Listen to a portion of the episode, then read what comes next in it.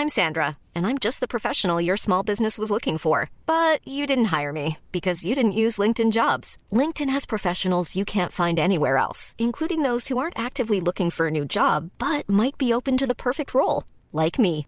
In a given month, over 70% of LinkedIn users don't visit other leading job sites. So if you're not looking on LinkedIn, you'll miss out on great candidates like Sandra. Start hiring professionals like a professional. Post your free job on linkedin.com/people today.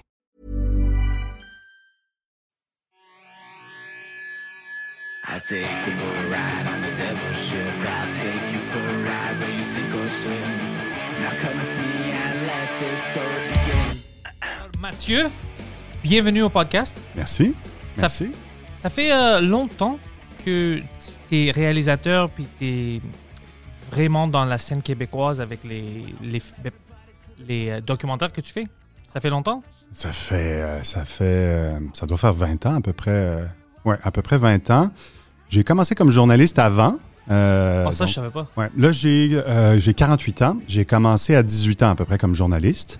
Radio-Canada. J'ai euh, journaliste, mais surtout aussi script et pupitre euh, RDI. Le- le- les nouvelles, à toutes les demi-heures, toutes les heures, j'écrivais les nouvelles. J'écrivais les textes de Stéphane Bureau, Bernard de Rome, toute la, l'ancienne, la génération d'il y a à peu près 25 ans. Et de là, j'ai switché à producteur et réalisateur éventuellement. Ah, ça, je savais pas. Ça, Ouais. c'est intéressant. Ouais. C'est peut-être pour ça que tu es bon en, comme t'aimes ça de documenter des choses. Puis dans l'humour, parce que toi, tu es assez de, de qu'est-ce que moi je sais quand on parle. tu es vraiment un connaisseur de la scène humoristique, pas juste ici, mais américain. Ça, c'est arrivé comment? Même pour Sugar Sammy, tu avais Ouais. enregistré des euh, spéciales pour lui. C'est Ouais. c'est où que ça vient cet amour-là pour l'humour? Ben, l'amour de l'humour est là depuis toujours. J'ai- grandi sur Seinfeld, j'ai grandi sur euh, Night Court, euh, c'était euh, Cosby Show, euh, tous les classiques, là, les sitcoms, euh, les Seinfeld et de ce, de cette, de, de ce genre-là étaient mes préférés. C'était vraiment l'humour. euh, on écoutait que ça à la maison, ma sœur et moi. Euh, on écoutait plus en, en anglais qu'en français, quoique on a été élevé dans une. on- ma mère est québécoise, mon père est français de France, alors on, on a été élevé en français toute notre vie, mais je dois dire qu'en télé, on écoutait plus en anglais, même si on écoutait tous les classiques euh, en français, puis on n'en ratait pas un, les Lancers comptes et tout le reste, Euh, et, tous les galas juste pour rire aussi à l'époque. Mais euh, j'ai vraiment, j'ai vraiment été élevé là-dedans du point de vue de la télévision. Éventuellement, quand j'ai commencé à faire ce métier-là, moi j'ai toujours eu du, L'important, c'est d'avoir du fun dans ce qu'on fait. Puis quand on travaille avec des humoristes, c'est toujours drôle. C'est toujours, tu sais, t'as toujours de la misère à filmer parce que tu as des fous. Tu, euh, en régie, quand je découpe des shows d'humour, des fois, je suis pas capable de découper, je ris tellement. C'est pour ça. C'est ce plaisir-là. C'est euh, c'est le plaisir de rire quand on fait notre job, mais c'est aussi le côté un peu plus nerd de savoir que, OK, un tel a fait telle routine-là, il a, pris ça de ça, ça c'est mémorable, ce- ce- ce- cette performance-là sur scène aussi, on s'en souvient tous. Ça, j'aime beaucoup ça aussi. Éventuellement, je suis rentré professionnellement là-dedans, mais euh, depuis l'âge de 9-10 ans, c'était un intérêt personnel. Puis, je te trouve euh, assez fascinant depuis la première fois qu'on s'est rencontrés. Sais pourquoi? Parce que moi puis Mike, on, parle beaucoup de, la scène québécoise en général, euh, humoristique, euh, film, tout ça. Puis habituellement, il y a un petit retard de à peu près 10 ans pour les, les nouveaux médiums de, qui sont adoptés au Québec. Ça prend du temps. Mm. Mais toi, tu étais quelqu'un que, quand on parlait, ça fait 2-3 ans avant la, la pandémie, Ouais. Tu étais déjà au courant des podcasts, de l'impact, qu'est-ce que les podcasts font, pas juste pour le milieu euh, humoristique, mais artistique en général aux États-Unis, puis euh, Ouais. en Europe et tout ça. Tu connaissais Joe Rogan, qu'est-ce Mm. qu'il faisait, comment il travaillait, plein d'humoristes euh, américains que ici, des fois, ils sont un peu plus niches. Alors ça, pour moi, c'était vraiment fascinant. J'étais comme, ah, fuck, comment est-ce qu'il... Parce que tu étais au courant comme une humoriste au, au courant de tout ça Ouais, ouais, ouais. pas comme les réalisateurs Le ou les, public ou le- les ouais, ouais, ou producteurs les gens que, que moi je parlais avec. Ouais. Ouais, ouais, ouais, ouais. C'est de l'intérêt personnel, encore une fois. Euh, ça- honnêtement, tout ce qui est nouveaux médias, tout ce qui est nouveau trend, tout- euh, surtout les podcasts aussi, qui aujourd'hui, c'est très... Je veux dire, aujourd'hui, il y en a partout, là, Ouais. mais il y a 10 ans, il y en avait peut-être 5, tu sais, ou 10-12 ans. Euh, ça a commencé d'un autre intérêt. Ça n'a pas forcément commencé par l'humour ou par euh, l'information, par l'entertainment. Ça a commencé plus par euh, la santé et le corps humain. C'est plus là que j'ai commencé dans le, le podcast à m'intéresser à ça. C'est dans le, le trend du biohacking qui, euh, qui, qui, qui, ben, qui existe depuis toujours, qui existe depuis 30 ans à peu près, mais qui est vraiment populaire depuis à peu près ben, moi, j'ai 48, j'ai commencé à 40 ans, ça fait 8 ans à peu près. Et c'est ça que j'ai commencé à suivre. C'est toutes les toutes les, euh, les stratégies, euh, soit nutritives, soit du point de vue de ton environnement, pour améliorer ton, ton, ta, ta santé, pour améliorer ta santé, la tête, le cognitif et le physique, au fur et à mesure que tu vieillis. Puis c'est ce terme-là, le biohacking, qui m'intéressait énormément. C'est le fait de transformer soit ton environnement externe ou interne pour améliorer ta vie. Puis après ça, tu rajoutes d'autres affaires là-dedans. Mais je veux dire, ça, c'est des, des petites expériences que tu fais sur toi-même, puis tu vois ce qui marche, ce qui marche pas. Et c'est là que ça a commencé pour moi, le podcast, parce que il y a, c'est juste dans les podcasts que tu pouvais entendre des, euh, soit des, des, des, des shows là-dessus, des, des invités là-dessus. euh, euh, puis le premier podcast que j'ai jamais écouté, c'est un gars qui s'appelle Ben Greenfield, qui est aux États-Unis, qui est, qui est quand même parmi les tops dans cette catégorie-là. Puis c'est lui qui parlait de tout, là, les trends avec la, la- le blue light, euh, la lumière, Ah, ouais, ouais. avec euh, le, le gras, le, le- le fameux régime cétogène là, que tout le monde fait maintenant. Ouais. Ben, lui, c'est, il y a 10-12 ans qu'il en parlait déjà. D'ailleurs, moi, c'est là que je l'ai essayé. C'est quand j'avais 40 ans, à peu près, il y a 8 ans. Euh, Ça a marché pour toi? Parce que pour moi, ça marche. moi, ça a extrêmement bien marché, mais je l'ai fait, je l'ai fait de fa- euh, temporairement. Je l'ai fait de façon courte. Je l'ai fait sur l'espace de six mois à peu près. Puis en un an, j'ai perdu 30 livres. Mais sans le vouloir. Je voulais pas ça. Je voulais pas perdre du poids. Je voulais être plus actif. Je voulais être plus sharp. Puis en fait, le- le- le- le- l'effet secondaire, c'est que ça m'a fait perdre du poids. Puis c'est correct parce que Pourquoi pas? je ouais. suis pas devenu non plus euh, chétif.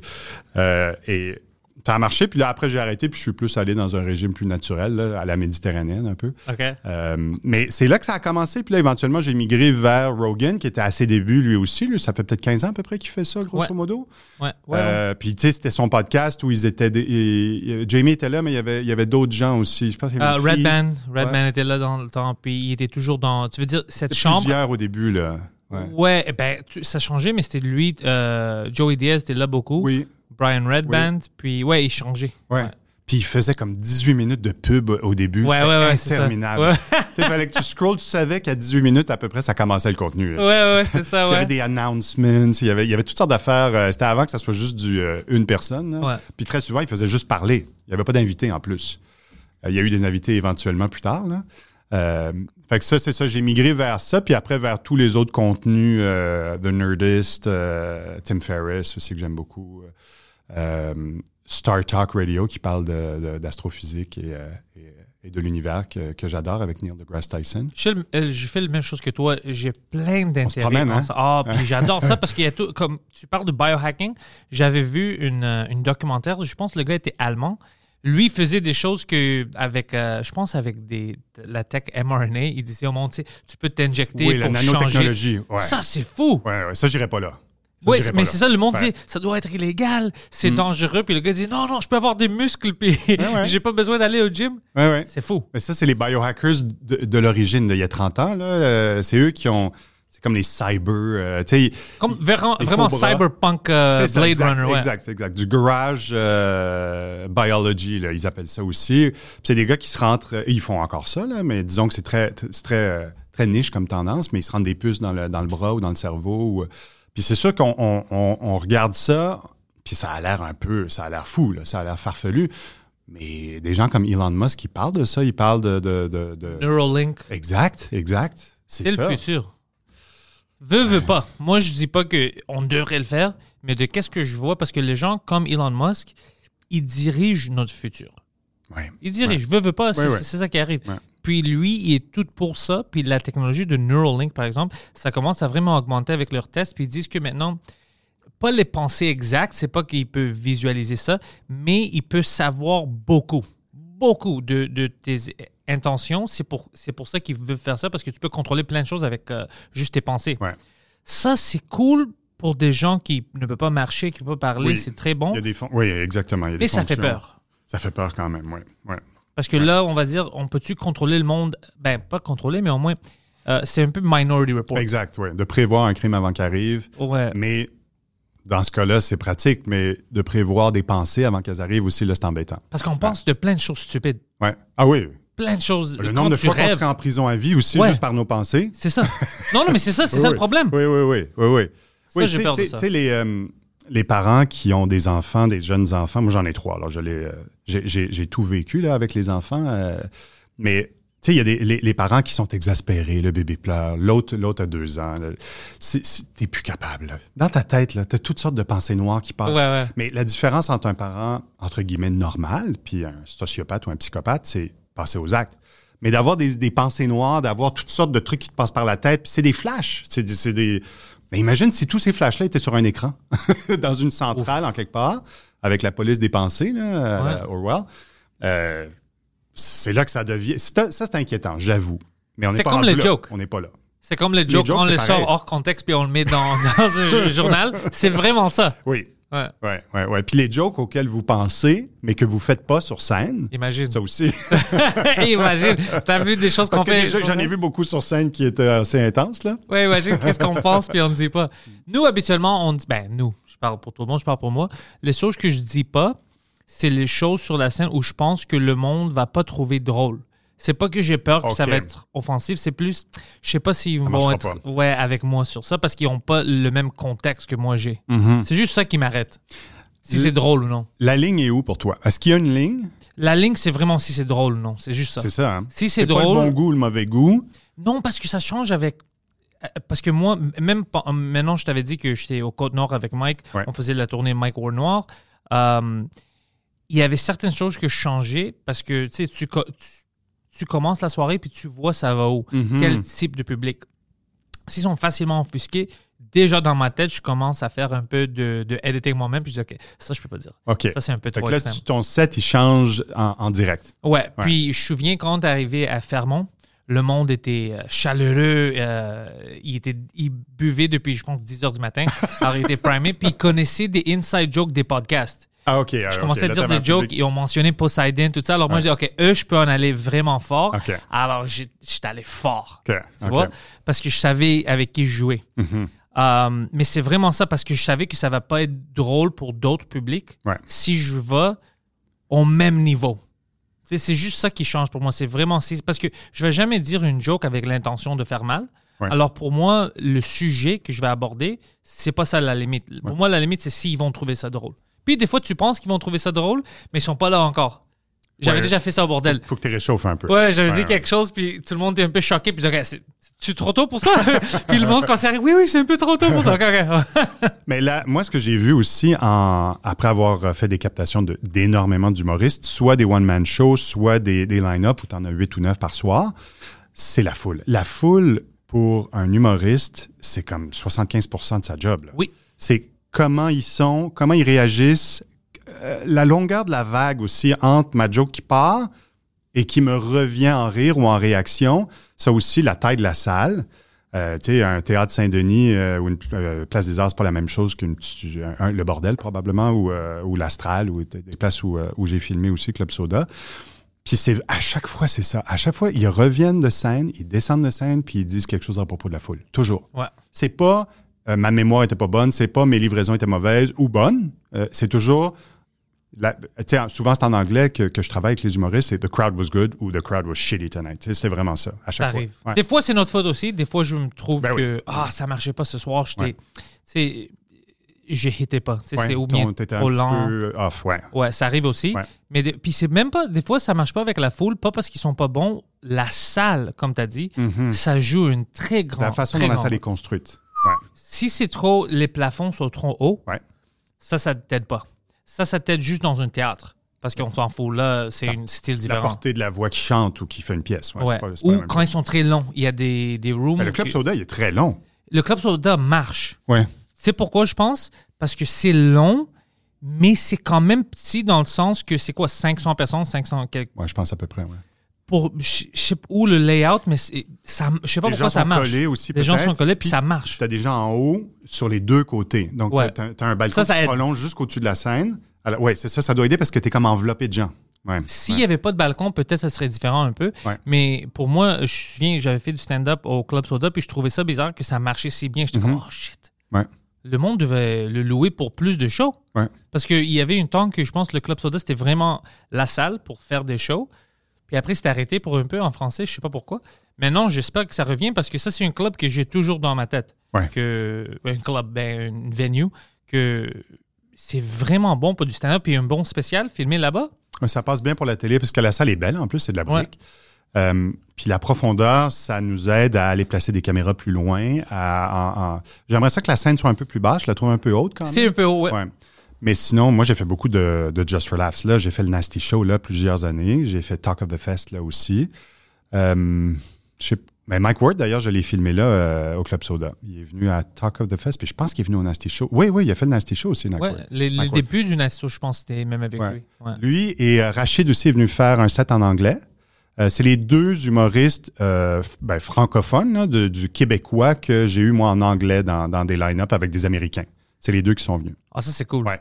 Ouais. Alors, euh, Rachid est venu l'année où il y avait, il y avait, ben, il y avait Jimmy Carr qui est euh, britannique, il y avait euh, Big J. Okerson, il y avait TJ Miller, il y avait. euh, ils étaient Pete Davidson, ils étaient tous là. Puis Rachid. Ah, ça, c'est drôle. C'était cool, c'était le fun par contre. Mike aussi était là. Ouais. Ben, Mike, il vit. Il connaît mieux, je pense qu'il travaille beaucoup avec eux. Ouais. Ouais, puis il est très bon en anglais. C'est- Oui, oui, Il n'y oui. a pas de différence. Non. C'est ça que j'essaie d'expliquer au monde quand tu sais, il y a des francophones qui ne parlent pas anglais puis ils savent pas comment Mike est en anglais puis en français. Mais en anglais, c'est le même gars. Et puis en vrai, anglais, il n'y a pas d'accent. Alors, tu sens pas qu'il y a une différence. Si tu savais pas qu'il faisait ça en français puis tu le vois aux États-Unis, tu vas juste penser que c'est une Américain ou un Canadien qui fait ses. Même ses livraison, jokes. Ouais. mais sa même voix, Ouais, ouais, ouais, puis le exactement. même sarcasme un peu là, dans les fins de ses jokes, c'est la même chose. hein. C'est ça, c'est plus. Mais ouais, c'est c'est cool que tu. Euh, tu t'es t'es au courant de ça. Parce que des fois, c'est difficile à expliquer au monde comment la salle va changer plein de choses pour nous, Ouais. les humoristes. Ouais. Et, et tout, le, tout le monde pense toujours que c'est le public. Mais non, des fois, tu peux avoir le public parfait. Ils sont vraiment down, ils sont prêts à rire, mais quelque chose se perd dans le layout de la salle. Ouais. Ouais. La température, les acoustiques, euh, comment le micro passe. Euh, Il y a plein de choses. Euh, puis après ça, bon, il y a les conditions. Euh, et t'es à quelle époque? Est-ce que t'es l'été? Est-ce que t'es l'hiver? Euh, Est-ce qu'il y a de l'alcool dans la salle? Est-ce qu'il n'y en a pas? Euh, Il y a beaucoup de choses. Là. Puis nous, quand on fait une captation, quand on prépare un spécial, moi, je pense à tout ça. Quand j'arrive dans une salle puis que je le sens pas, je leur dis, quand je suis avec euh, Just for Laughs, là, euh, ils me demandent est-ce que ça va la salle ici? Puis il y a des fois où c'était ordinaire, puis le résultat était ordinaire, honnêtement. Ah, là. intéressant. Ouais, ouais, ouais. Il y a des salles, c'est plus difficile quand même. Des salles qui sont, qui sont, qui sont plus larges, qui sont. euh, le théâtre, il faut vraiment qu'il soit. le- la scène, il faut qu'elle soit proche des gens. Pour moi, là, du stand-up, pour moi, c'est une petite salle avec de la fumée, des murs de briques, des, C'est ça. des spotlights un peu tout croche. C'est les, c'est les originaux, c'est les années 70-80. Pour moi, c'est ça. Ou sinon, tu as le gigantesque théâtre à la Eddie Murphy aussi ou à Andrew Dice Clay, mais, Mais ça, ça doit c'est se autre faire. chose, ça. C'est des rock stars. Mais C'est- ça, c'est des rockstars, puis ça, ça peut se faire pour une spéciale, pour un c'est événement. ça, C'est un juste- gros truc d'une heure et vingt, là, une heure et quart, ouais. Puis le monde est down pour ça. Ils savent que ça va être un peu différent, mais ils vont vivre quelque C'est une chose. soirée spéciale, ouais. En général, Ouais. c'est les plus petites salles Ouais. que ça marche de la meilleure façon. de la- Puis c'est des choses que tu vas avoir dans tes, tes pensées, tes mémoires pour longtemps. Oui, puis tu vois les gens, tu interagis avec les gens, tu, tu vois les réactions, tu puis là, tu sens, toi, en tant qu'humoriste, mieux le pouls de ta salle. Tu sens les. les puis là, c'est là que tu peux doser, tu peux te changer ou tu peux juste continuer parce que tu te dis, parfait, je suis là, là. Je suis là, je continue, là. Je monte, je monte, je monte, je monte, je monte. Parce que les réactions sont immédiates aussi. Ouais. Dans un immense stade, j'imagine les Kevin Hart ou tu sais, ceux qui font des salles gigantesques, des 20 000, 30 000 personnes, je sais pas comment ils font. Je sais pas comment ils font pour. Je pense que c'est juste. T'es comme, t'es comme une rockstar. Comme, comme, tu tu pars ta guitare, là. euh, Puis t'espères que ça va bien. exact. c'est juste ça. Ouais, ouais. Mais habituellement, quand tu es dans une moi aussi pour une arena, quand je pense à ça, je dis fuck, ça doit être bizarre. Mais si c'est toutes des fans de toi, ça doit être quand même quelque chose, tu vis quelque chose de cool. Ouais. Mais c'est différent. Euh, Mais c'est pour ça qu'on retourne toujours, même on- des grands théâtres, des petits théâtres, tu veux toujours retourner au club. Ouais, ouais. Ouais, parce que tu veux aller travailler ton, euh, ton, euh, ton, ton art, comment tu travailles, puis tu veux avoir des réactions directes pour te dire OK, parfait, je prends des notes. Il y avait un humoriste, euh, Dion Cole, c'est Dion Cole, hein? Il était sur le show de Conan O'Brien. Je, pense- il était. Je le connais pas. Bon, je pense que c'est Dion Cole. Euh, il est venu quelques fois à mon show, puis euh, lui, c'était ça son set. C'était, il faisait des jokes, puis quand ça riait, il, il- il sortait son calepin, puis il prenait des notes. Et ça marchait? Ouais, Ouais, ça, ouais, c'est ouais, ils adoraient ça, les gens. Ils adoraient ça. Puis des fois, quand il faisait exprès aussi de faire une joke qui était pas bonne, ça réagissait pas, puis là, il barrait sur son calepin. Puis toi, es-tu plus intéressé à des choses euh, parce que mon expérience avec toi, c'est vraiment vers le lien euh, documentaire ou euh, comme le show qu'on faisait le pilot avec euh, notre ami Derek. Oui, C'est vraiment Ouais. des choses qui sont reliées à la réalité. oui, oui. T'étais-tu t'étais-tu toujours comme ça parce que tu étais journaliste ou est-ce qu'il y a une partie de toi que t'aimes créer une fiction aussi? Je te dirais, je suis pas un gars de fiction. Je, je consomme énormément de fiction, mais je suis pas un gars de fiction dans mon travail. Je- J'en ai, fait- j'ai fait des sketchs, j'ai fait, euh, j'ai fait des petites mises en scène, des trucs comme ça, mais j'ai jamais fait de, de, de- De grande fiction. non, non, non, non, non. Puis ça, c'est c'est vraiment tout un art. C'est vraiment quelque chose. C'est du cinéma pour moi, ça. Euh, mais par contre, j'aime beaucoup emprunter à la fiction pour la mettre dans le documentaire ou dans la réalité. Emprunter dans les mises en scène, emprunter dans les jeux de caméra. Euh, mon, mon, pour moi, mon, mon idole de jeunesse, euh, mon modèle vraiment, quand j'ai commencé à penser peut-être que je pourrais faire ce métier-là, c'est Spike Lee. Spike Lee, Oh! pour moi, ah ouais, c'est l'illumination. Quand j'ai vu Do the Right Thing, puis surtout Mo Better Blues, après ça, son film sur les musiciens de jazz, euh, avec Denzel, puis euh, lui-même jouait dedans, puis Wesley Snipes. Quand j'ai vu ça, je me suis dit, my God, les mises en scène, les jeux de caméra sur son dolly, il y a toujours une caméra qui roule en quelque part. Puis le, le- le mélange de la musique, euh, de, de, de, de- la culture new-yorkaise surtout, là, c'est presque juste New York. Ouais. Euh, mais tout ça, tout ce que ça représentait, les couleurs, tout ce que, tout ce que faisait Spike Lee pour moi, c'était Oh, je veux faire la même chose. Alors j'ai un peu emprunté dans le sens, je me suis beaucoup inspiré de ce qu'il faisait, du genre de dialogue, du genre euh, les dialogues de Tarantino aussi. euh, Ah, ça, pour moi, je suis fou pour pareil. ça. Le genre de dialogue euh, très très rapide, très intelligent, où il y a des insides tout long. Euh, ça, j'adorais ça. Alors ça, j'utilise ça des fois dans du documentaire, dans une façon de placer la caméra ou dans la musique, énormément, dans les transitions. Euh, J'aime bien mélanger les deux, mais ça reste que c'est pas de la fiction, c'est du vrai, mais avec des, des certains éléments qui ressemblent, du visuel qui ressemble à de la fiction. Ça, c'est intéressant, puis c'est vraiment cool que tu dis ça juste parce que tu es prêt à évoluer.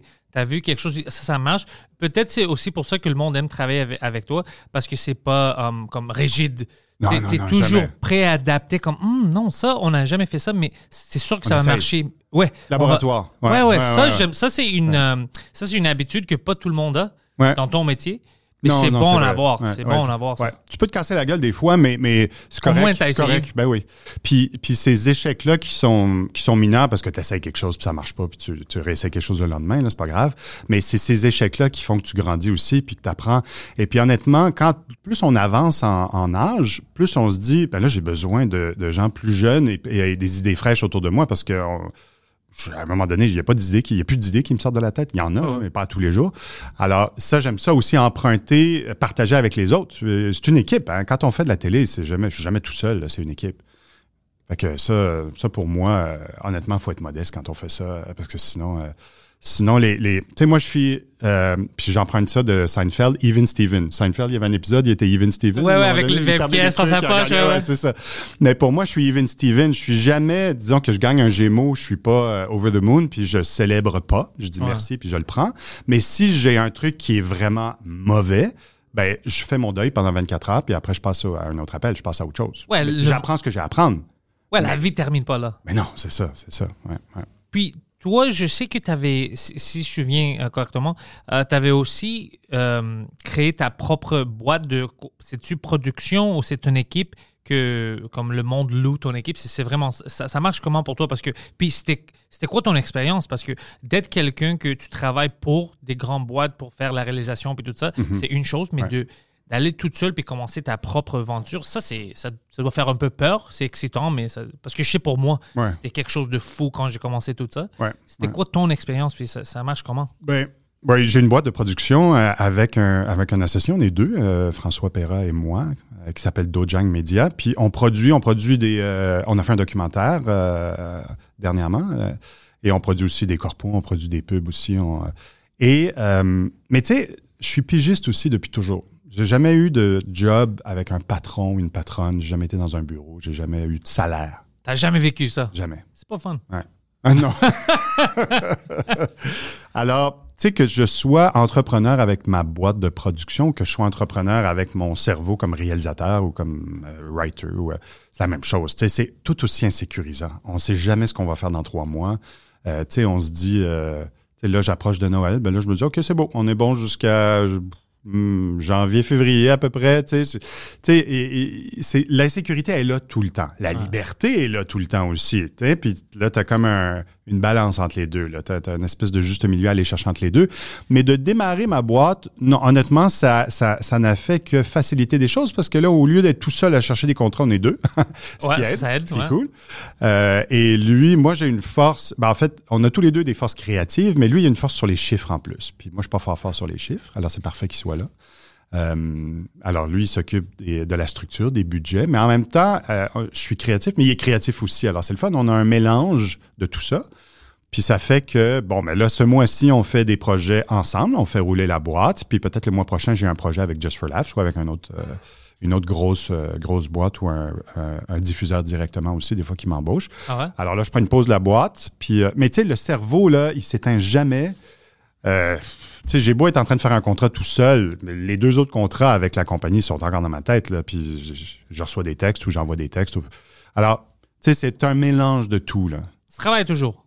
Ouais. Comme moi. Ouais, Ouais. ouais, ouais, ouais, ouais. À la base, là, euh, ouais, je suis, je suis aussi un, un- j'adore ma famille. Je suis vraiment une, très, une personne très familiale. Je, je sors pas le soir. Je veux dire, on sort pas, euh, ma femme et moi, vraiment, le soir. On est, on est en famille. On est, alors, le- les, c'est soit je travaille, soit je suis en famille ou avec mon épouse. Mais tu sais, c'est pas mal ça. là. On n'a pas des vies euh, sociales. On n'est pas des, euh, tu sais, il n'y a pas de party, il n'y a pas de, de soirée euh, à Montréal. Moi ou, non plus. Ouais. C'est- c'est- Ouais. Si, si je sors, c'est pour travailler, pour aller dire Exact. des jokes, puis après je retourne chez moi. Ouais, c'est ça. Ouais. C'est ça, même chose pour moi, pour aller filmer des jokes ou autre chose. Ouais, ouais, c'est- T'as-tu des projets que tu voulais toujours faire, que tu n'as jamais eu la chance de faire encore, mais ils sont encore dans ton euh, cerveau un peu, puis tu es comme, OK, un jour je dois te planifier, je veux vraiment documenter ça ou parler de ça. Y a-tu des, des choses comme ça qui restent avec toi? Ou t'as-tu accompli tout ce que tu voulais accomplir artistiquement jusqu'à date, puis maintenant, Ouais, ouais, ouais. c'est comme une bonus? Ouais. Ben, ben, il y a toujours des. C'est parce que pour moi, tous ces projets-là que j'ai pas encore fait, c'est juste des projets que j'ai pas encore fait. Ça- mais ça, c'est bon. pas des rêves que, que, que je ferais pas. C'est sûr que je ferai jamais de film de fiction. Je pense pas, là, tu sais, parce que je me dirige pas dans cette direction-là.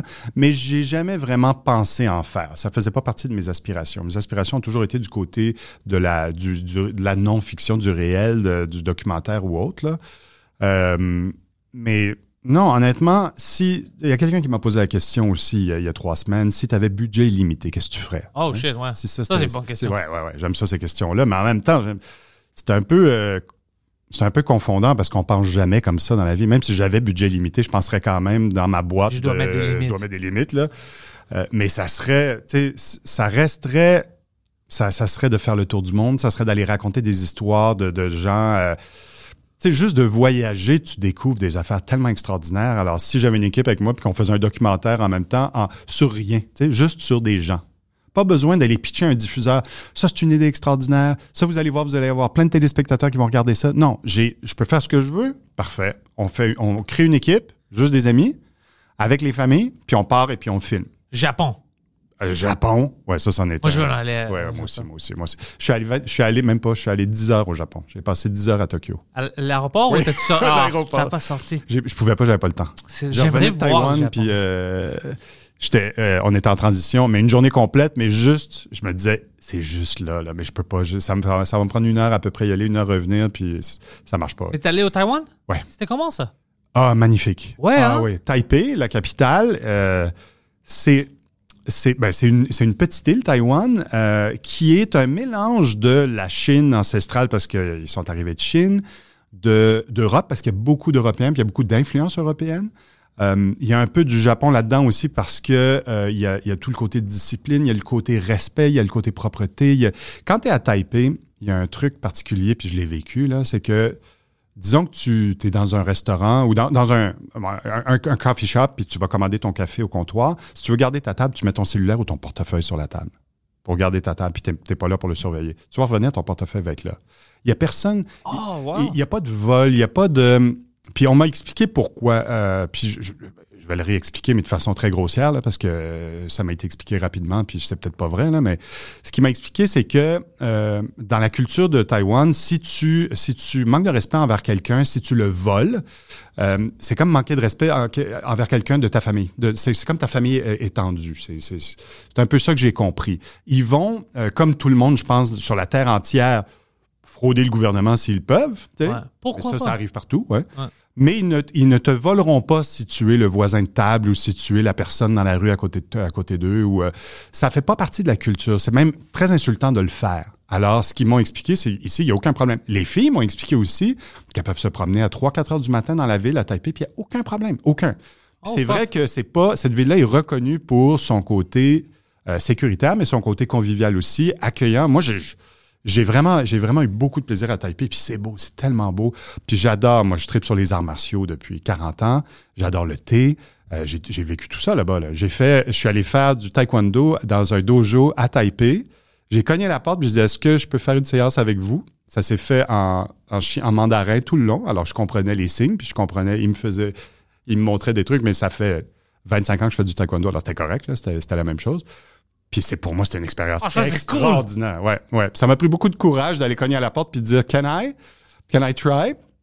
Puis on dit oui, juste laisse ton portefeuille euh, Ouais, à la ça. porte. si tu ça à Montréal, t'as plus de portefeuille. Exact, exact. Dans le vestiaire. ouais, ouais. Oh fuck, ça c'est cool, je savais pas ça. Ouais, c'était très cool. Ouais, ouais, ouais. J'ai eu très chaud puis j'étais très fatigué à la fin parce que c'était tous des jeunes de 18 ans là, qui, euh, qui lèvent le pied au plafond puis moi je fais pas ça. là. Mais euh, le maître était super accueillant, gentil. Puis là j'ai vécu le truc pour vrai là, en Asie. euh, dans un sous-sol de Taipei avec euh, c'était, pas un mec dojo ici qu'on pourrait avoir euh, dans un shopping mall c'était pas un vrai dojo. ouais ouais c'était très le fun Moi, je veux vraiment vivre ça. On- avant la pandémie, Mike, quelqu'un lui avait approché, puis on avait une petite, on a organisé une petite tournée de Two Drink Minimum pour faire des podcasts puis du stand-up.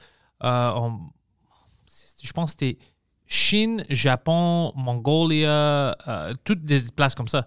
d'aller faire des podcasts Ouais, ouais, David, Wow. euh, après euh, chaque euh, série de stand-up, tu, sais, tu fais du stand-up, puis après on fait un podcast, Ah, on bonne idée. tout ça. Ah, ça serait ouais écœurant, mais la pandémie a frappé.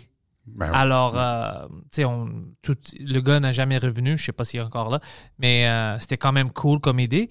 Puis depuis ce temps-là, je pense toujours, ah, je dois trouver une excuse Ouais. pour aller au Japon au moins, faire du stand-up, parce que je veux vraiment vivre ça. J'aime la culture là-bas, j'aime tout ce que je vois. Moi, je suis un grand gars de, des jeux vidéo. Puis c'est des, des producteurs puis des réalisateurs de jeux euh, japonais qui ont le plus influence sur moi. Comme un gars Hideo Kojima, c'est un de mes gars préférés, le gars de Metal Gear Solid, OK. euh, Zone of Enders, tout ça. Lui, je, je tripe sur lui. Et j'ai vu que il m'a influencé beaucoup.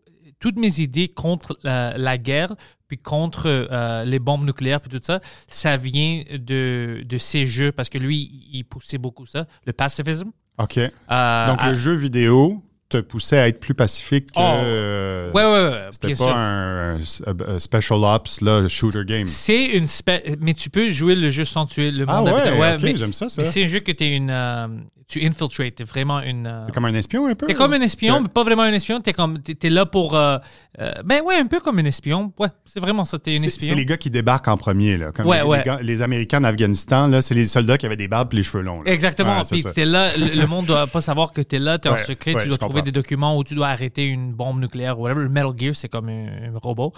Euh, puis tout le long, ils parlent des gouvernements américains, euh, qu'est-ce qui se passe, tu sais, des- les side, les back channel deals. Que, oui, on dit ça au public, mais ils ont envoyé des, des bombes à Turquie, whatever, the Sénat pour utiliser. Ouais. Puis, mais le but est toujours, tu as toutes les armes, tout- mais le but est toujours, ils te parlent du, du pacifisme puis les dangers des bombes nucléaires. Parce que moi, je pense que dans le cerveau, euh, dans le psyche des Japonais, Hiroshima Nagasaki oui, est toujours là. Puis, il, tu sais, il, il le sort des manières différentes. Moi, j'ai vécu ça avec leur, euh, les jeux vidéo. Mhm. Mais même si tu vois des mangas et tout ça, Mhm. il y a toujours, c'est subtil, mais il y a toujours des petits tons de. Tu sais, tu peux aller vers le pacifisme même si tu es fort.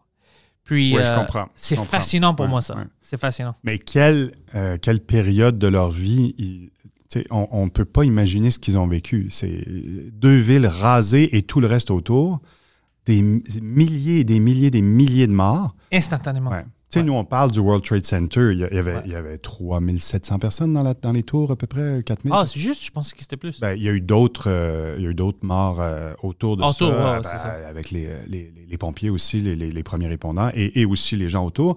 Puis il y a eu des morts euh, plus à long terme ou à moyen terme de d'empoisonnement à cause de la fumée ou de la poussière ou autre Ouais, chose. ouais. Là. Mais je crois que dans les tours, c'était autour entre 3700 et 4000. Je suis pas sûr, mais ça ne se compare pas Puis on ne peut pas comparer ça, là, mais je veux dire, à euh, Hiroshima et Nagasaki, c'est Fou. c'est énorme. D'un coup, une génération complète qui disparaît.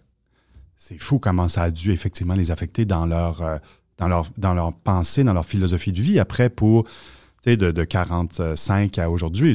Mais tu vois la différence. Ouais. parce que c'était vraiment empirique.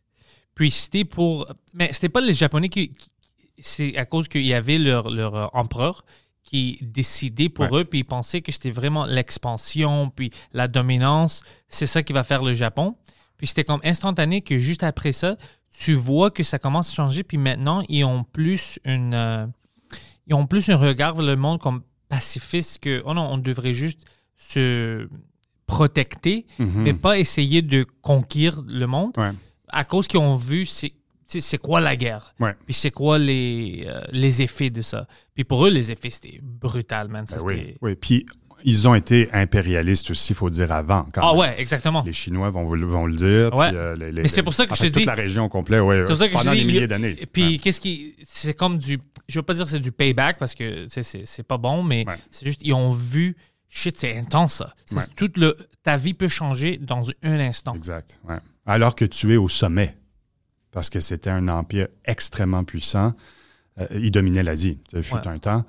Euh, Dan Carlin, Hardcore History. Oh, j'adore ça. Ben, il y a, il y a- il y a, je pense, 16 heures là-dessus. Ouais, oh, lui, toutes ces. Dernièrement, c'est ça qui vient de sortir. Oh, ouais? Oui, là-dessus. Ah, Sur comment le moi. Japon est monté à travers les siècles pour en arriver à la Deuxième Guerre mondiale. Qu'est-ce qui a mené à ça? Puis, tu sais, il parle des exemples comme. euh, Ça, je vais écouter ça. ah, c'est vraiment fascinant. Comme, il parle des exemples comme le fameux soldat là, qui a été abandonné dans les îles. Qui était là pour. Ouais, ouais, puis ils pensaient qu'ils été encore en guerre. 1979, oui. Ouais. Puis il voulait pas se rendre, puis il tirait sur les villageois dans la région. Puis les gens allaient lui porter des journaux pour dire c'est fini la guerre. Ça fait 25 ans que la guerre est finie. Puis il croyait pas. Il continuait. Il disait que c'était des faux journaux. Puis il continuait de tirer sur les gens. Il était tout seul, lui. Puis lui, son, son chef ne lui avait pas dit d'arrêter. Donc il n'arrêtait pas. C'était juste ça. C'était endoctriné. Puis le- le- toute la. Le- L'art du guerrier, là, le Bushido, c'était ça. là. On a vraiment- tous besoin des employés comme ça. 1982, il est encore en train de tirer sur des gens, lui, avec son vieux fusil des années 40. C'est C'est fou, hein? Mais, mais ça, il explique, lui, dans son podcast, qu'est-ce qui a mené à ça? Il je pense qu'il commence avec cet exemple-là. J'aime bien comment il, il fait ça. Il commence avec un exemple très percutant, puis après, il retourne dans le passé. Ouais, ouais, ouais. Comme on voit dans des films souvent. Puis, euh, puis il nous explique doucement comment, d'empereur en empereur aussi, on a créé ça, cette espèce de. de, de, de- c'est un dévouement sans borne, presque aveugle à, à- à- au pays, mais aussi à la rigueur, au respect. euh, à, puis, puis ça se transmet dans le, le travail aussi, dans ce qu'ils faisaient les Japonais en termes d'électronique, en termes de voitures. euh, tout ce qui sortait du Japon était parfait. Quand tu achetais quelque chose qui venait du Japon, tu te posais pas de questions sur si ça allait durer ou non. Ouais. Aujourd'hui, les choses durent un an. Euh, Mhm. ton lave-vaisselle, il va durer euh, genre trois ans, puis tu es chanceux. Malheureusement. Là, c'était euh, 25-30 ans euh, sans, sans problème. là. Ça a été perdu, ça. Ça, ça, mais moi, je pense que c'est perdu partout à cause de la manière où les économies marchent maintenant. Avant, tu étais comme shit. Pour vendre, j'ai besoin d'avoir euh, l'affaire à vendre que ça va, euh, ben, ça va être parfait pour plus longtemps. Ça va être quelque chose que le monde va respecter parce que moi, je, maintenant, c'est plus ça. C'est plus, je veux vendre le chose qui est cool maintenant. On va voir dans Ouais, un an qu'est-ce qui va passer. C'est ça, on s'en fout. ouais. Comme, comme Apple. Apple, ils- ben, je pense qu'ils sont déjà en cours pour ça. Le euh, planned obsolescence, euh, uh, obsolescence, what is it, uh, Poseidon? Obsolescence. Obsolescence, c'est ça, le planned obsolescence, où ils, ils font par exprès. Ils savent avec les updates, OK, on va détruire ça parce qu'ils comme un, doivent- un Commodore 64 dans les mains au bout de, au bout de deux ans, là, ça va tellement lentement. Ouais. je, je déteste ça. Ça, c'est moi aussi. Au moins, OK, euh, tu sais déjà que la majorité des gens maintenant, ils bougent avec le style. Ils vont acheter les nouveaux Quand même. Quand Ouais, même. ouais, ouais, ouais. Mais pour les vont- gens ils vont comme être moi- contents d'aller faire la ligne pour l'acheter aussi. C'est ça. Quand même. Et pour les gens comme moi, que je veux juste quelque chose qui marche. mon iPhone 6, là. Exactement, je m'en fous. Je m'en fous. ouais, ouais, ouais. Non, c'est ça. T'as pas besoin de rajouter ce, ce- ce truc-là dans, dans- dans le téléphone pour nous motiver. De toute façon, les gens qui veulent, comme tu dis, le nouveau produit pour des raisons de mode, ils vont l'avoir. Mais les gens qui le veulent aussi pour la performance, comme une voiture, Ouais. ils, vont, ils vont aller l'acheter. Il y a des gens qui changent d'auto à tous les deux ans ou tous les ans. Exactement. Juste parce qu'ils veulent la nouvelle auto, puis ils veulent que ça soit plus performant qu'une autre. Mais le public il est là. Mais là, quand tu fais ça, quand tu. euh, puis tu- euh, c'est vrai que euh, je ne sais pas si le procès est en cours ou si ils ont eu déjà à, à- à- à retirer cette option-là ou à payer des. Ouais, je sais pas trop parce qu'ils payent souvent des amendes, Apple, sur toutes sortes d'affaires. Là. Ouais, ouais, mais le monde ne sait pas ça. Non, c'est ça, ouais, ouais, ouais, ouais. Ça fait partie de la business. Hein. C'est dans, dans le budget, là. Il y a 3 trillions pour des amendes, euh, euh, toute, euh, toute amende connexe pour le monde entier, parce qu'il y en a partout. Surtout en Europe. C'est en Europe souvent qu'ils sont. Ouais, euh, ouais, c'est en Europe c'est souvent. pas juste Apple, Microsoft, Google, Facebook. c'est en Europe qu'en général, là, ils se font attraper. Bien. Technologie puis médicale, même. Ouais. je savais pas que les plus grands settlements au monde, Ouais. Euh, les records, ils, ils se font par, euh, je pense, euh, Pfizer, puis Moderna, tout ça. Ouais. Ils ont plein de choses pour des années, ils, comme des résultats fraudulents, qu'ils savent. Ils disent, OK, on va passer ça, Ouais, puis dans ouais, deux ans, on va payer On les va payer. amendes. Exact. Puis c'est fou. Le, le- comme le prix pour les amendes, c'est incroyable. C'est mais des pays. Oui, c'est des pays. Puis ils sont là, je vais donner, c'est pour ça. ça. Ça marche. Ah oui, c'est dans le budget. C'est dans le budget, c'est ça. Volkswagen, c'est pareil. Quand ils ont les, les, les moteurs diesel de Volkswagen qui Ah étaient frauduleux, mais c'est la même chose. Ils ont eu une amende gigantesque. Mais Volkswagen est encore là. Ouais. Ils, vendent encore des, euh, des Golf. Puis ils payent l'amende. Euh, Ils doivent la payer sur 10 ans ou je ne sais pas comment ça fonctionne, Ouais, mais ouais. je- ils sont pas Ils morts. pour ça. Moi, euh, moi, ma compagnie, elle serait en- mort et enterrée. avec- oh my God, ouais. J'existerais plus. Je me prendrais une job en quelque part dans un bureau, puis je, je paierais mes dettes pendant le reste de ma vie. Ouais, c'est-. Eux, Mais- c'est dans le budget. C'est quoi d'autre dans le budget maintenant? C'est intéressant de parler, de discuter ça avec toi parce que tu es, dans tu sais, la réalisation, dans les films, tu es, quelqu'un qui connaît ça. Mais les, euh, les films d'Hollywood maintenant, c'est intéressant que les high budget films, le plus grand, un des plus grands parties du budget, c'est pour le marketing. Puis il y a certains films que le marketing est un peu plus que tout le budget pour le film. Puis je trouve ça fascinant, mais je le comprends. Il y a plein de choses, plein de contenus. Ouais, ouais, tu ouais. dois percer d'une manière ou d'une autre. Mais quand même, c'est fascinant de savoir que tu peux avoir assez d'argent pour faire quelque chose d'incroyable. Mais si tu n'as pas un budget bon, assez bon pour, le gens marketing, le voient. personne va savoir que ça existe, puis personne va le voir, puis ils vont penser que c'est une que tu t'es planté, même si tu as le meilleur film, le meilleur documentaire au monde. C'est fou. Mais imagine des films comme, euh, les plus gros, là, Marvel, là. Le nombre de billboards qu'ils installent dans le monde entier, le nombre de Times Square qu'il y a en Asie, euh, aux États-Unis, le nombre de pubs à la télé, sais, Internet. là, euh, euh, réfléchis aux chiffres qu'ils doivent investir pour être partout dans ces trucs-là. C'est de eux que j'ai que j'ai vu les numéros, j'ai vu les chiffres, et j'étais eux, ben comme, oui, what comme the plus gros, fuck? Ouais, ouais, ouais, ouais. Mais, puis déjà, le film coûte en plus une fortune à faire.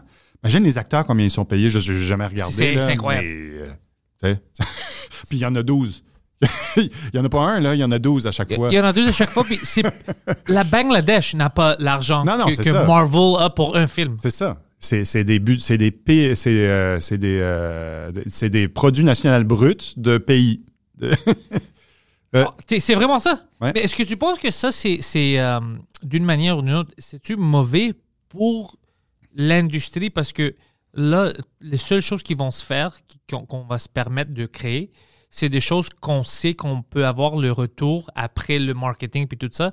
Alors, ça va toujours être des high budget, peut-être des choses avec euh, des bons euh, licenses, tu sais, de Spider-Man ou whatever. Puis c- ça va-tu rendre des bons films, des bons documentaires que le monde vont aimer, mais qui savent pas qu'ils vont aimer encore? Ça va-tu être plus... Ou est-ce que toi, tu trouves que c'est plus difficile d'avoir du financing, du funding pour des choses comme ça? Parce que c'est ça que moi, je vois, mais je sais pas la vie que toi, tu vis dans ça. Ben, moi, j'ai deux opinions là-dessus. L'opinion du fan, c'est que j'aime beaucoup voir des films comme ça, quand même. Aussi. Tu sais. Euh, autant que j'aime voir des, des, des, des documentaires indépendants qui sont, qui sont aussi magnifiques puis qui font réfléchir, puis que quand tu fermes la télé, tu fais Oh. Puis là, tu as un petit moment de silence ou alors tu en parles tout de suite. Là. Fait qu'il y a les deux volets.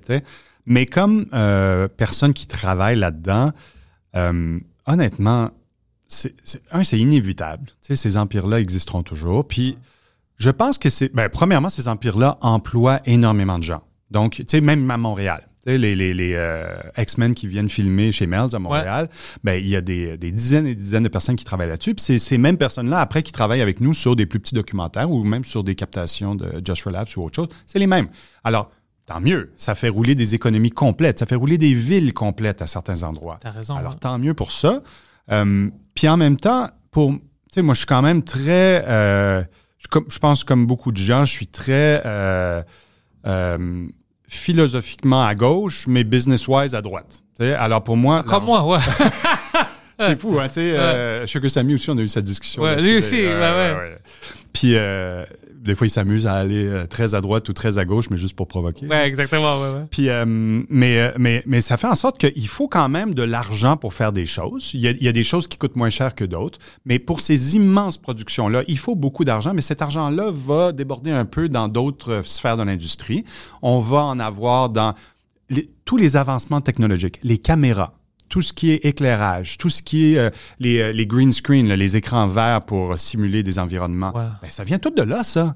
Les, les, les, euh, le- le- les, les caméras, les façons dont les caméras ont évolué à travers les années sont, de, sont passées d'immenses caméras à 350 000 le, le, le Kodak à des petites caméras à 7-8 000 C'est passé par là, c'est passé par cette industrie-là. C'est eux qui ont fait en sorte.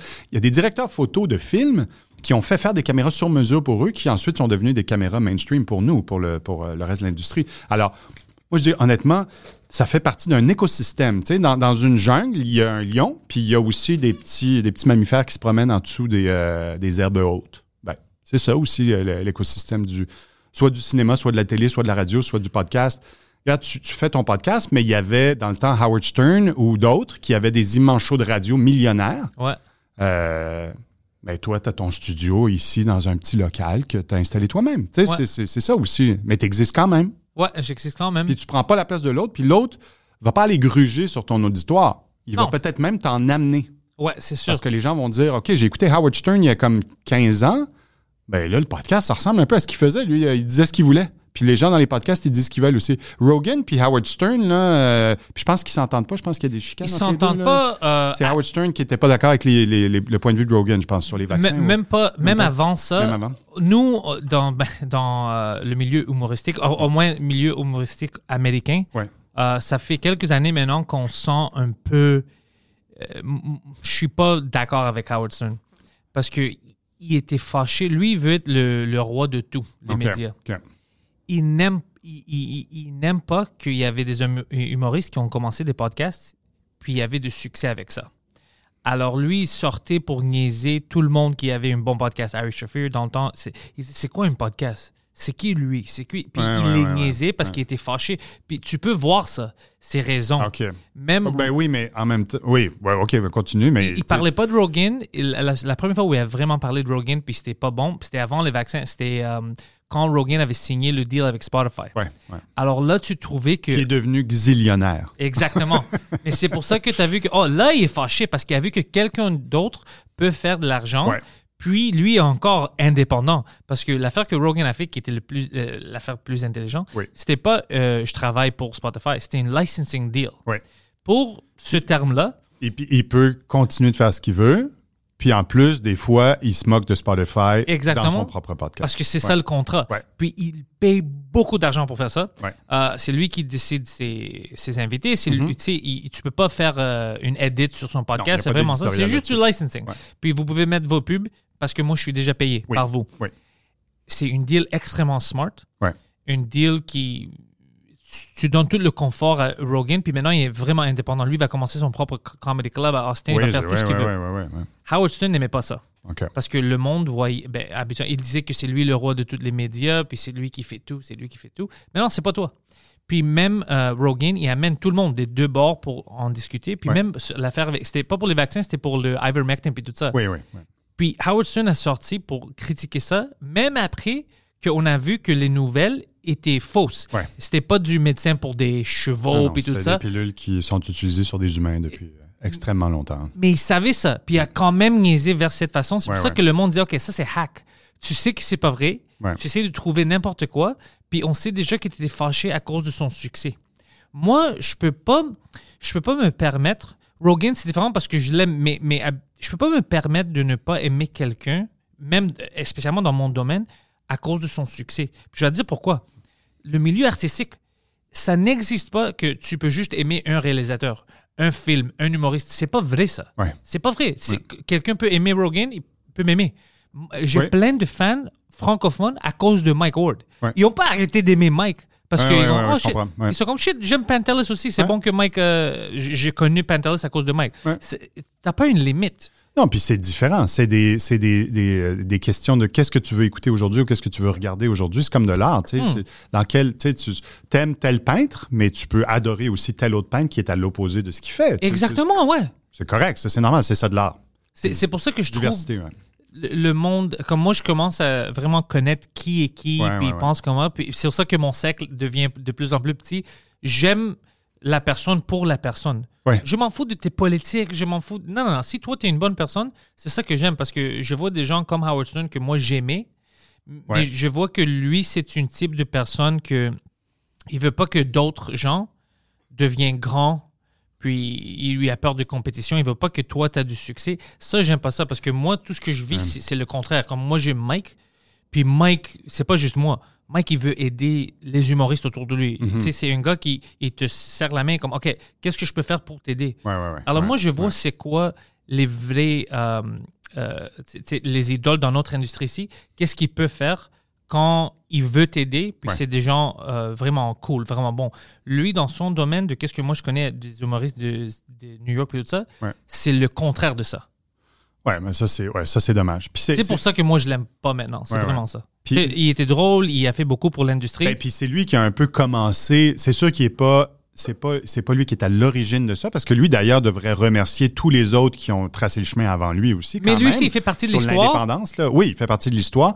Disons qu'il a ouvert la porte, euh, parce que c'est pour ça que je disais que Rogan et lui sont pas loin dans le sens qu'ils sont, ils, ils ont toujours été libres tous les deux de Oui. dire ce qu'ils voulaient en ondes.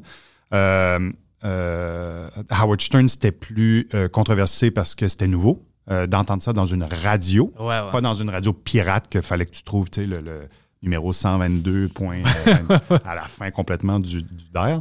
Euh, donc, il a ouvert la porte un peu vers ça. Et c'est pour ça que c'est dommage que quelqu'un comme lui, qui normalement devrait dire Allez-y maintenant, là, j'ai.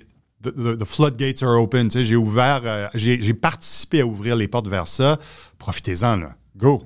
Puis euh, soyez libres. C'est ça qu'il devrait dire. C'est ça qui. Tu sais, qu'est-ce qui est choquant dans pour tous moi? ces podcasts-là aussi, puis il continuerait, il serait grand. Tu sais, comme, mettons que euh, imaginons Bruce Lee aujourd'hui. S'il y avait pas, moi je me pose souvent la question, comment il serait aujourd'hui? Parce que Bruce Lee était très coquille aussi, il était très Ouais. baveux. C'est un, un- un- une, un- une personne extraordinaire pour ce qu'il a réussi à accomplir.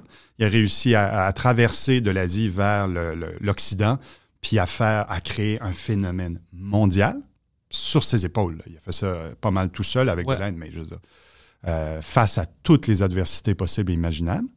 Euh, c'est un grand philosophe, puis c'est un grand artiste martial quand même, dans le côté pur de la chose. Mais après ça, aujourd'hui, à 80 et quelques, qu'est-ce qu'il serait? Est-ce qu'il encouragerait, est-ce qu'il encourageait euh, Georges Saint-Pierre ou est-ce qu'il encouragerait euh, euh, Steven Seagal et Jean-Claude Van Damme quand ils ont fait des films? Est-ce que Peut-être pas Seagal, mais. Peut-être dans son premier film. ouais, ouais. Above the Law. Ça, c'est une fucking bonne question. Hein? Ça, c'est. Hey. je- il, il- il aurait devenu qui? Parce que, Comment il aurait vieilli?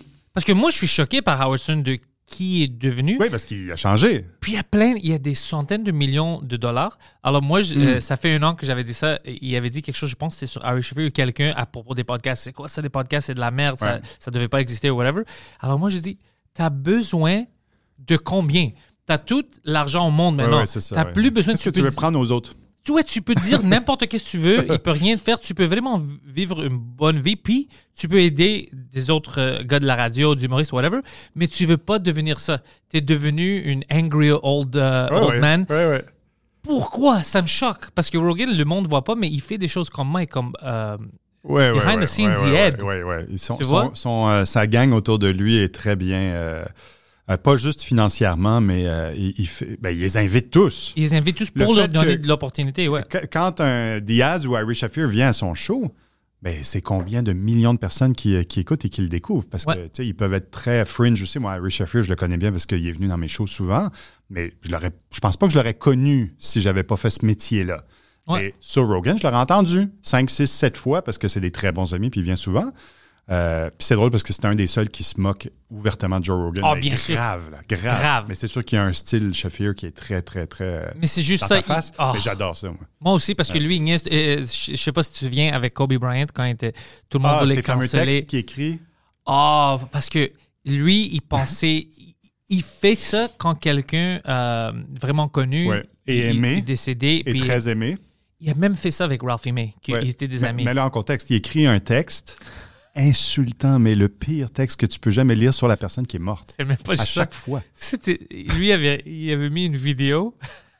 puis il était à Charlotte, puis il niaisait comme il disait C'est bon qu'un violeur est mort maintenant, puis il était comme. Ah, ah, il l'avait fait euh, Ah, euh, en filmé. cam, ben, il n'a pas juste écrit, parce que des fois, il écrit aussi. Là, sur Larry King aussi, il avait écrit des trucs horribles. Mais il y a toute une culture. Kobe Bryant. Il y a toute une culture qui connaissait pas Ari Shafir. Ouais. La culture NBA, Black Twitter, comme on dit. OK. Ils connaissaient pas c'était qui Ari Shafir. Ben là, ils l'ont découvert avec Kobe Bryant. Mais ils n'ont pas de contexte. Alors eux, ils voient quelqu'un. Pour la première fois, quelqu'un Pour la première fois qu'ils disent Ouais, c'est une un légende. C'est bon qu'il est mort. Ouais. Le monde est comme What the fuck? Ouais, ouais, Puis moi, ouais, je, je pense que c'est une dimanche. Nous, on, on était venus au studio pour faire euh, un podcast.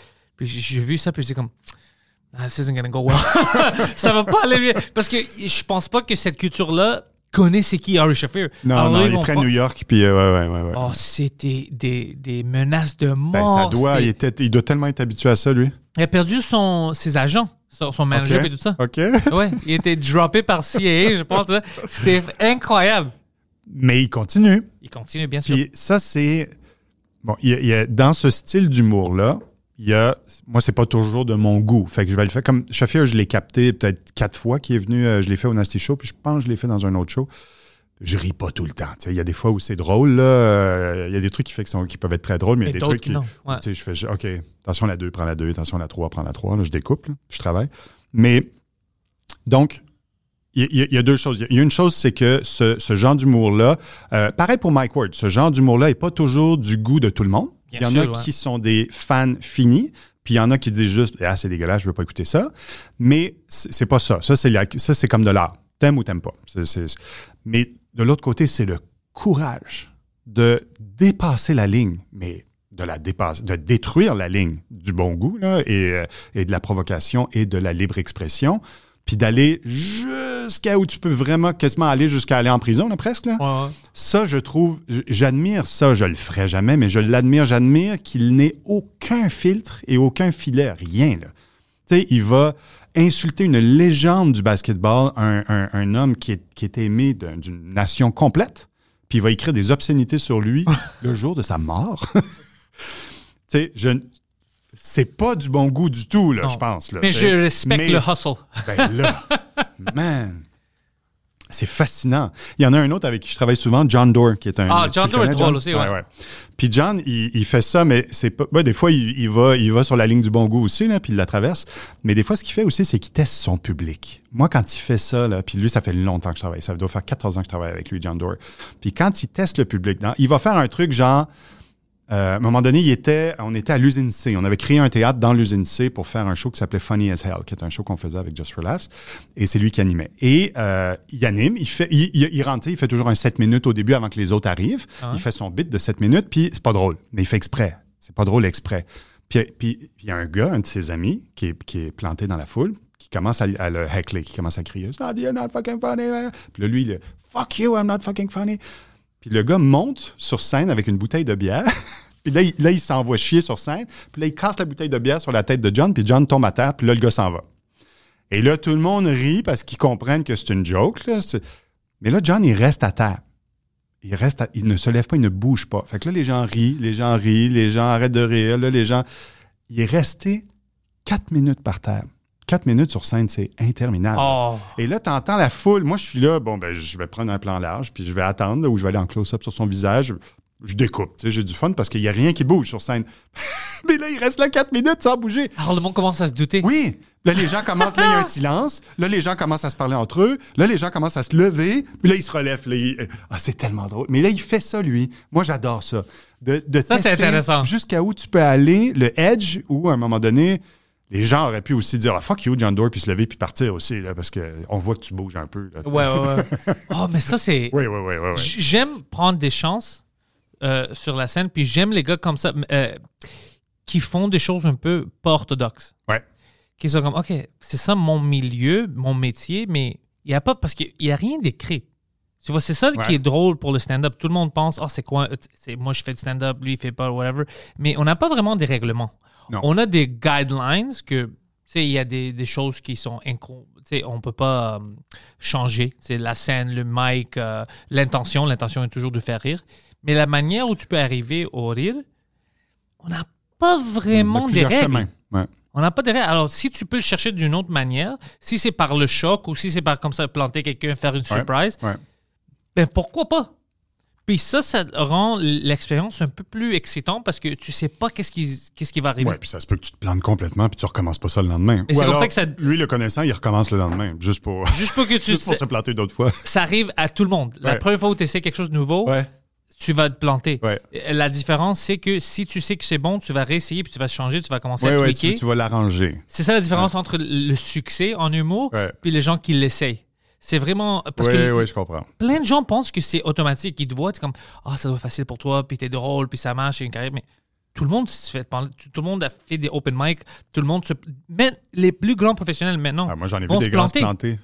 C'est ça. Ouais, aujourd'hui, là. Ouais, ouais. Bill qui est venu sur scène, euh, sept minutes, personne riait. Il s'est tanné puis il est parti. Mais ça arrive à tout le monde. Ça arrive à tout le monde. Puis à plein, il y a plein de raisons pour ça. Oui. Oui, on l'a dit. Euh, de la foule jusqu'à ton humeur, jusqu'à t'as fait quoi dans la journée, jusqu'à euh, ton texte qui est pas bon. Y a Ton texte n'est pas bon, ça arrive. euh, La majorité, c'est notre. La majorité des fois, c'est nous. C'est notre problème, les humoristes. Ouais. Euh, mais la foule, tu sais, où je pense que la foule, le public est un peu bizarre.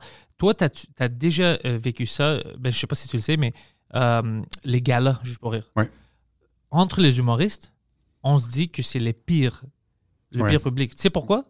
C'est pas des, habituellement des gens, des fans d'humour. Non, non, c'est des C'est gens des de corpos. festival d'été de, euh, en Bermuda puis en t-shirt. Exactement. Ouais, ouais. Puis, mais je sais pas si juste for. J'aime parler euh, avec Bruce à propos de Ouais. ça ou whatever, mais je, je vais l'aborder la prochaine fois juste euh, en joke. Je sais pas pourquoi ça m'a jamais rentré dans la tête de lui dire ça, que c'est le pire des, du public.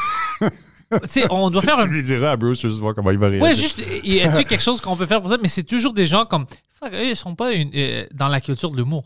Ouais, Mais ouais. ils sont toujours là. Mais ça, c'est les grandes salles. Ça, Ouais. c'est les galas. Les plus les petites galas. salles, Non, les plus petites salles, c'est c'est- incroyable. qui sont là pour ça. Ouais, Ouais. ouais. Comme moi, ce que j'ai à l'Astral en ce moment depuis quelques années, c'est ça. Ils sont là pour ça. Club Soda, ça a toujours été ça. Euh, Funny as Hell, c'était ça. C'était des gens qui... Les, en fait, les premières années qu'on faisait Funny as Hell, on l'a fait pendant sept ans, je pense, ou six ans. Les premières années, les, les billets n'étaient même pas payants, mais il fallait que tu sois le premier sur, la, sur, sur le site web pour les avoir. Les gens se battaient pour les avoir. Puis souvent, j'arrivais le soir à, genre à 5 heures parce que le show était à 7 heures. Puis il y avait du monde en ligne dehors puis qui espérait peut-être rentrer parce que euh, c'est pas tout le monde qui s'était pointé. Puis je me disais, c'est un show qui est même pas connu. Mais je regardais le line-up. Ça, c'était il y a 6 ou 7 ans. Donc, c'était avant qu'il soit connu. Amy Schumer, Harry Shafir. euh, il y a un Beastie Boy qui est venu même. euh, Bridget Everett. Connais-tu Bridget Everett? C'est une femme humoriste, blonde, les cheveux blonds. C'est une- Blonde? C'est une, amie d'Amy Schumer. Elle est toujours dans ses vidéos. Ouais, ouais, ok, je sais c'est qui. je Ouais, sais très qui, ouais. Mais je connais pas son Elle est stand-up. très, elle est très euh, burlesque. tu sais, Elle, elle va se mettre en. elle- Oh, ouais, ouais, ouais. La elle est un peu grosse. oui, puis- ouais, ouais, ouais. ouais, gros ok, seins, ok, puis elle va s'asseoir sur quelqu'un, puis elle va mettre sa face dans ses Ouais, seins. ouais, ouais, ouais, j'ai déjà vu ça, ouais, ouais. Ben, c'est à Brock des, Be- des Beastie Boys qui fait son DJ en arrière sur scène. Ah, je savais pas ça. Ouais. Ben, en tout cas, moi, quand j'étais là, c'est lui qui est venu. euh, c'est lui qui faisait. Il était peut-être juste là pour un été avec elle. Ou...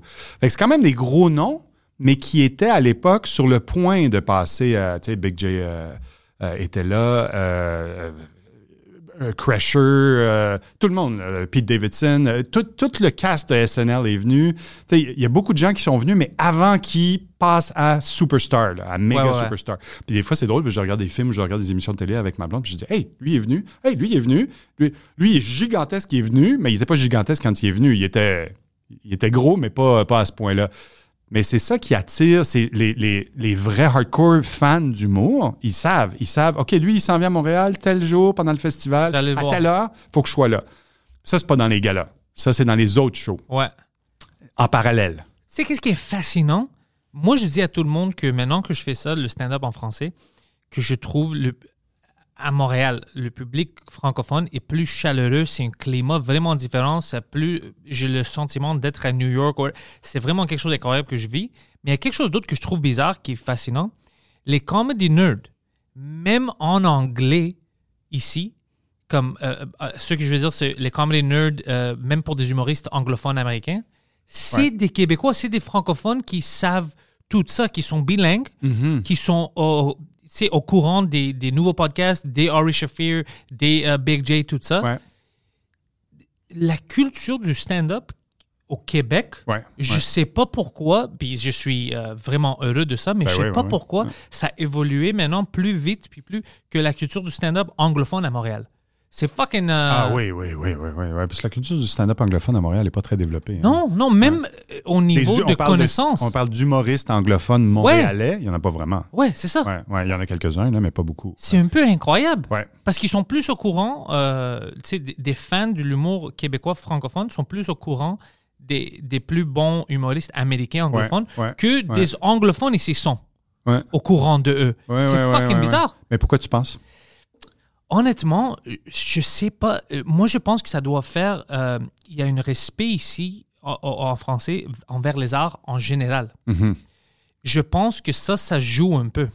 Parce qu'ils voient les arts différemment. Puis moi, la manière où moi j'ai décrit ça, c'est. Moi, je le vis en stand-up. En, anglais, ici, des fois, tu rentres dans une salle, si tu ne connais pas, whatever, leurs bras sont croisés, puis ils sont comme, OK, fais-moi rire. Ouais, ouais. Mais en français, c'est comme. Ouais, en français, c'est shit, on va rire. Ouais, ouais, ouais, ouais, ouais, ils sont excités. Ils sont excités Ouais. parce qu'ils savent c'est quoi. C'est c'est un peu différent. Euh, Moi, je le décris, OK, ils sont chaleureux, mais bien sûr, il y a Ils des sont nuances. enthousiastes. Ouais, ils sont enthousiastes. Ça- ça- je pense que ça a quelque chose à faire avec le respect. Puis je pense que Mike joue un grand rôle dans ça parce que c'est Mike qui poussait les gens vers le podcasting, vers Hey, moi je Ouais. fais ça en anglais. Peut-être Mike a influencé un peu, mais c'est juste leur amour pour le stand-up. Je sais pas pourquoi, mais c'est fascinant. C'est fascinant parce que si j'explique ça à quelqu'un, ils vont pas me croire. Comment est-ce que les francophones sont plus au courant de la culture stand-up américain Ouais, ouais, ouais. que les anglophones? Là-bas? C'est impossible, mais c'est la vérité. Mais ça part aussi du peut-être du fait que le, le, le monde de l'humour québécois francophone ici est extrêmement développé. Extrêmement. Euh, tous les humoristes, les, les humoristes sont, extrêmes, sont très populaires. Sont, les humoristes ici Sont des rockstars. C'est des rockstars, vraiment. Mais à l'échelle locale, ça veut dire que les gens les connaissent. Tu sais, euh, euh, ça remonte à courte manche, ça remonte à, la génération des années 80-90. euh, puis avant ça, Yvon Deschamps et, et les autres. Mais, ces gens-là, c'est comme je pourrais le croiser au dépanneur. Il fait partie de ma vie. Si je suis un fan ou si je suis même juste un Québécois qui regarde des shows parce que juste pour rire et autres, ça existe depuis toujours à la télé aussi. Alors, les gens voyaient ça tous les samedis soirs, tous les dimanches soirs, Ding et Dong, toute cette gang-là qui ont ouvert la porte vers euh, les nouveaux. Puis les nouveaux, tout le monde les connaît. Alors, c'est peut-être ça aussi. Les gens suivent le monde de l'humour en général. Alors, tant qu'à faire, pourquoi pas migrer aussi en anglais puis voir ce qui se fait en anglais? Parce que ces humoristes-là québécois, ben, il y en a beaucoup qui ont été influencés parce qu'ils ont vu en anglais aussi. Ouais, Puis là, tu le sens, puis ils le disent. Alors, tu sais, ils en parlent. Ils sont pas comme d'autres qui, euh, qui ont été influencés librement puis qui ont juste refait la chose en français. Ah ouais. Ouais, euh, mais. Qui viennent d'ailleurs. On va pas parler de GAD euh, tout le long du podcast. mais mais, mais, mais c'est peut-être ça. C'est peut-être qu'il y a une culture de l'humour au Québec qui est très particulière, qui est Ouais. plus, je pense, qui est plus que n'importe où ailleurs dans notre, en français. En France, euh, dans mon temps, il y avait Coluche. Il y avait, il y avait un ou deux humoristes extrêmement connus, mais parce qu'ils faisaient du cinéma aussi. C'était pas, c'était pas, ils faisaient des salles, mais ils faisaient surtout du cinéma. Mais à part- il n'y avait pas de culture du stand-up en France. Avant qu'apparaisse Jamel et, euh, et, et- et sa- et la gang autour de lui, là, Apparemment, maintenant, ça évolue vite là-bas. ben, c'est sûr. Ouais. Mais ça fait pas longtemps. Euh, Non, Ja- non. Jamel Debbouze, tu sais, moi, j'avais, quand je l'ai découvert, j'avais peut-être 13, 14, bon, 15 ans, 16 ans. Ça fait 30 ans, à peu près. Mais 30 ans, c'est pas, c'est pas très vieux. Là. Nous, Ouais. Ici, au Québec, c'est les années 60, l'humour. 70. euh, c'est- même ici, ça évolue quand- même vite. Oui, oui, oui. Oui, depuis les années 2000, là, je pense, ou même 90. Tu euh, Martin Petit, euh, toute la gang qui faisait de la télé, euh, Norman Brathwaite, tu sais, il y avait... il y avait il y a- et puis, puis j'ai- l'impression que les humoristes, au début, ils ont été aidés aussi par des, euh, par des acteurs, des comédiens ou par des talk shows ou autres. Là, tu sais, il y a eu une vague parce que l'humour était, c'était payant, c'était drôle. C'était, tu avais un humoriste sur ton, sur ton talk show, puis tu étais sûr d'avoir euh, que ça marche. Ouais, C'était- ouais. Puis, euh, puis là, à un moment donné, les humoristes sont devenus plus gros que les autres. Là, là tu veux l'humoriste pour animer ton show ou pour, euh, pour animer ton gala, pas comme invité. C'est Ouais, c'est ouais, pas la même chose. Là. Le, le game a changé. Ben oui, ben oui. Toi, est-ce que tu as, de l'expérience avec euh, l'humour euh, de la France? Ben, un peu comme, comme, comme euh, consommateur, euh, mais c'est, moi, c'est la génération de Jamel, c'est euh, Canal Plus, beaucoup. Euh, Canal Plus, euh, le, le- c'était quoi? C'était C'est pas le 20 heures. Il y avait un journal euh, de télévision. Il y avait un journal télévisé qui était, qui était plus un talk show avec euh, Antoine Decaune et Philippe Gildas, et les guignols de l'info, les marionnettes. Est-ce que tu te souviens de ça? As-tu vu ça passer? Les guignols de l'info, c'était des marionnettes qui imitaient les personnages connus. Jacques Chirac, Sylvester Oh. Stallone. La, la voix de Stallone en français, euh, les, les guignols de l'info, il faisait Stallone, mais en français. OK, OK. Il y avait, euh, il y avait Balladur, le premier ministre à l'époque, puis il y avait certaines stars. Il y avait Eric Cantona, qui était la plus grande star de soccer. De je foot. connais. euh, Cantona. Cantona, ouais, Ben. Cantona avait sa marionnette qui était comme un tueur. C'était. Cantona, il, il tuait les autres marionnettes. C'était vraiment ça. Euh, Il faisait ça au il soccer levait aussi. son col, ouais, c'est ça, puis euh, je vais te tuer. C'était ça. Puis alors pour moi, les, les, les- tout le, le- puis je travaillais en France à cette époque-là. J'ai travaillé pendant deux ans dans une télé en France, et le Canal Plus, c'était c'était le laboratoire de l'humour. C'était le laboratoire des expériences télé. Euh, il y avait les Deschiens, il y avait euh, comment il s'appelle euh, Alain Chabat qui euh, qui réalise beaucoup de films. Il a réalisé Astérix euh, et Cléopâtre, je pense, c'est celui-là qui a fait. Ah? Il a joué dedans aussi. Il a joué César, je pense, dans le premier, Astérix. Euh, Chabat a fait énormément de films euh, en France, mais il vient de Canal+. Il, vient, il, y avait une, euh, il, y avait, une troupe d'humoristes qui faisait des sketchs. C'était des trois minutes, des deux minutes. Il ouvrait une porte de garage puis il faisait des sketchs. C'était vraiment ça. Pour moi, c'était Canal+, le bassin de l'humour en France. Jamel aussi avait un show sur Canal+, euh, en fait, un petit show. C'était un 8 minutes aussi, je pense. Ils ont cassé les formats. Ils ont, ils, ont, ils, ont, ils ont révolutionné la télé dans le sens, parce que la télé en France, c'était très formel dans le temps, c'était des grands plateaux, c'était Michel Drucker, c'était, des gros trucs, là, variété, là. C'était old school, là, avec des avec du public tout le tour, puis des, un band, puis euh, c'était vraiment, c'était Johnny Carson, mais x10, ou Bob Hope, c'était plus Ouais, ça, ouais. ou Bing Crosby. Puis euh, à un moment donné, euh, Canal Plus est venu euh, brasser tout ce qui pouvait être brassé comme convention télé. Puis c'est de là que sont sortis les humoristes, beaucoup, beaucoup, beaucoup. Comme c'était un humoriste qui faisait la météo dans le bulletin de nouvelles. Ça, c'est- C'était ça, c'est ça, cool. là. C'était les, les débuts de ça. Fuck, c'est- c'est- c'est que je, je trouve ça fascinant parce que je reçois beaucoup d'emails euh, des fans de ce show Frenchcast de France, Belge, c'est des, des, des gars de Suisse. Ouais. Puis ce que je pense, c'est comme c'est quoi la scène là-bas? J'aimerais aller voir un jour c'est quoi ça marche, comment? Ouais. Parce que c'est sûr que c'est différent d'ici, c'est différent de New York, mais c'est où les parallèles? Puis eux, pourquoi est-ce que ça évolue comme ça? Euh, Un Ouais, jour, ouais, je, vais aller voir parce que c'est intéressant que même en allemand, il- il- on- Mhm. on, a des, on a des gens qui écoutent ça en français, en allemand. Pour moi, pour d'autres gens, peut-être ça c'est pas fascinant. Pour moi, ça c'est fucking fascinant. Tu veux dire des Allemands qui écoutent le, le show en français? Je sais pas pourquoi ils sont francophones. c'est Peut-être leur c'est des. deuxième langue ou leur troisième langue. Ou, euh, Ouais. Ouais, ouais. Ben, comme, tout- comme, comme moi, ma première langue, c'est le français. Je vais écouter en anglais. euh, peut-être un peu ça, peut-être allemand, français. Mais ici, au moins au Canada, c'est un peu plus logique Ouais, parce on qu'on a est- deux on- on- langues. on a deux langues, Puis ouais, le français, ça fait partie du Canada. Ouais. Mais euh, tu sais, en allemand, je, je, je- puis je reçois des emails, puis je suis comme. Ouais, ouais, c'est cool ça, ça. c'est fucking fascinant. Ben à mon avis, c'est un intérêt. C'est vraiment. Et cette personne-là va chercher ça parce que ça l'intéresse, parce que c'est ça que cette personne-là veut entendre. Mais pour le, pour le stand-up en France, euh, moi, je suis allé avec euh, Sugar Sammy en France, à Paris. On est allé pour, euh, pour, euh, pour, pour pitcher un show, mais en même temps, il faisait son show de variété. euh, je pense qu'il avait. Oui, il enregistrait encore. Il était encore là. Et il faisait des salles en même temps, parce que le soir, il faisait, il faisait des salles. Puis je suis allé le voir. C'est vraiment quelque chose. C'est- Ouais, hein, c'est-tu ouais, ouais. différent, là, comme euh, Ouais, le ben là, j'étais à Paris. Fait que Paris, c'est très New York. Là. C'est très, euh, c'est, c'est, c'est, c'est du stand-up classique. Là. Mais ce que j'ai remarqué de ce que Sam faisait là-bas par rapport à ce qu'il faisait ici, puis ça, c'est, il y a je suis allé avant la pandémie, il y a peut-être trois ans, je suis allé avec lui. Euh, il poussait tellement plus loin.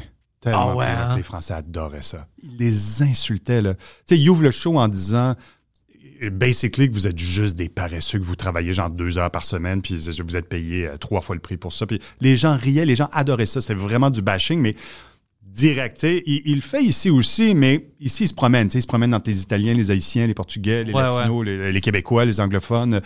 Euh, mais là, c'était juste vous, les Parisiens. Là, je vais vous bâcher pendant une heure et demie et les gens adorent ça. Vous, avez, vous allez aimer ça. Oui, oui, oui. Ouais. Puis j'étais avec ma mère, parce que ma mère euh, habite en France, mais c'est une Québécoise. Puis là, elle me regarde, elle me dit Penses-tu qu'il reçoit des menaces de mort pour ce qu'il fait? Ah oui! J'ai dit Oui, je te confirme. Il y a ça aussi. Tu sais, ils a- ici, ils adorent ça, mais il y a d'autres places, je pense qu'ils aiment moins ça parce que ouais, ouais, c'est déjà arrivé quand même. Là. Puis ici aussi, d'ailleurs. Québec- ici au aussi, Québec. ça- Ouais, ouais. Mais je pense que ça, ça va t'arriver. Ça va arriver à tout le monde. Ben oui, probablement, parce qu'il y a toujours un. Tu sais, menace de mort, là, c'est que la personne est un peu euh, déséquilibré. là. Ça, il y en a partout. Puis Mike m'avait expliqué ça. Si tu, parce que j'avais reçu une, euh, deux menaces par email ou whatever. Ouais. Puis, Réponds pas. Non, non, c'est pas juste réponds-moi. Ouais. C'est comme. Si une fois, je pense qu'on avait répondu, puis je l'ai niaisé. Mais c'est juste. Si quelqu'un t'envoie. Mike m'avait expliqué ça. Il t'envoie une men- menace. Il va rien faire. Parce que si tu veux vraiment tuer quelqu'un, tu vas pas l'annoncer. tu vas pas, tu vas pas dire, hey, prépare-toi, j'arrive. Mardi soir, à 20h, je débarque avec euh, mon, euh, ouais, mon fusil avec mon silencieux. Ça arrive. Pas ton silencieux, si quelqu'un va faire quelque chose, c'est ancien. Puis personne, c'est vraiment rare que tu es offusqué au point que tu vas tuer quelqu'un à cause d'une joke.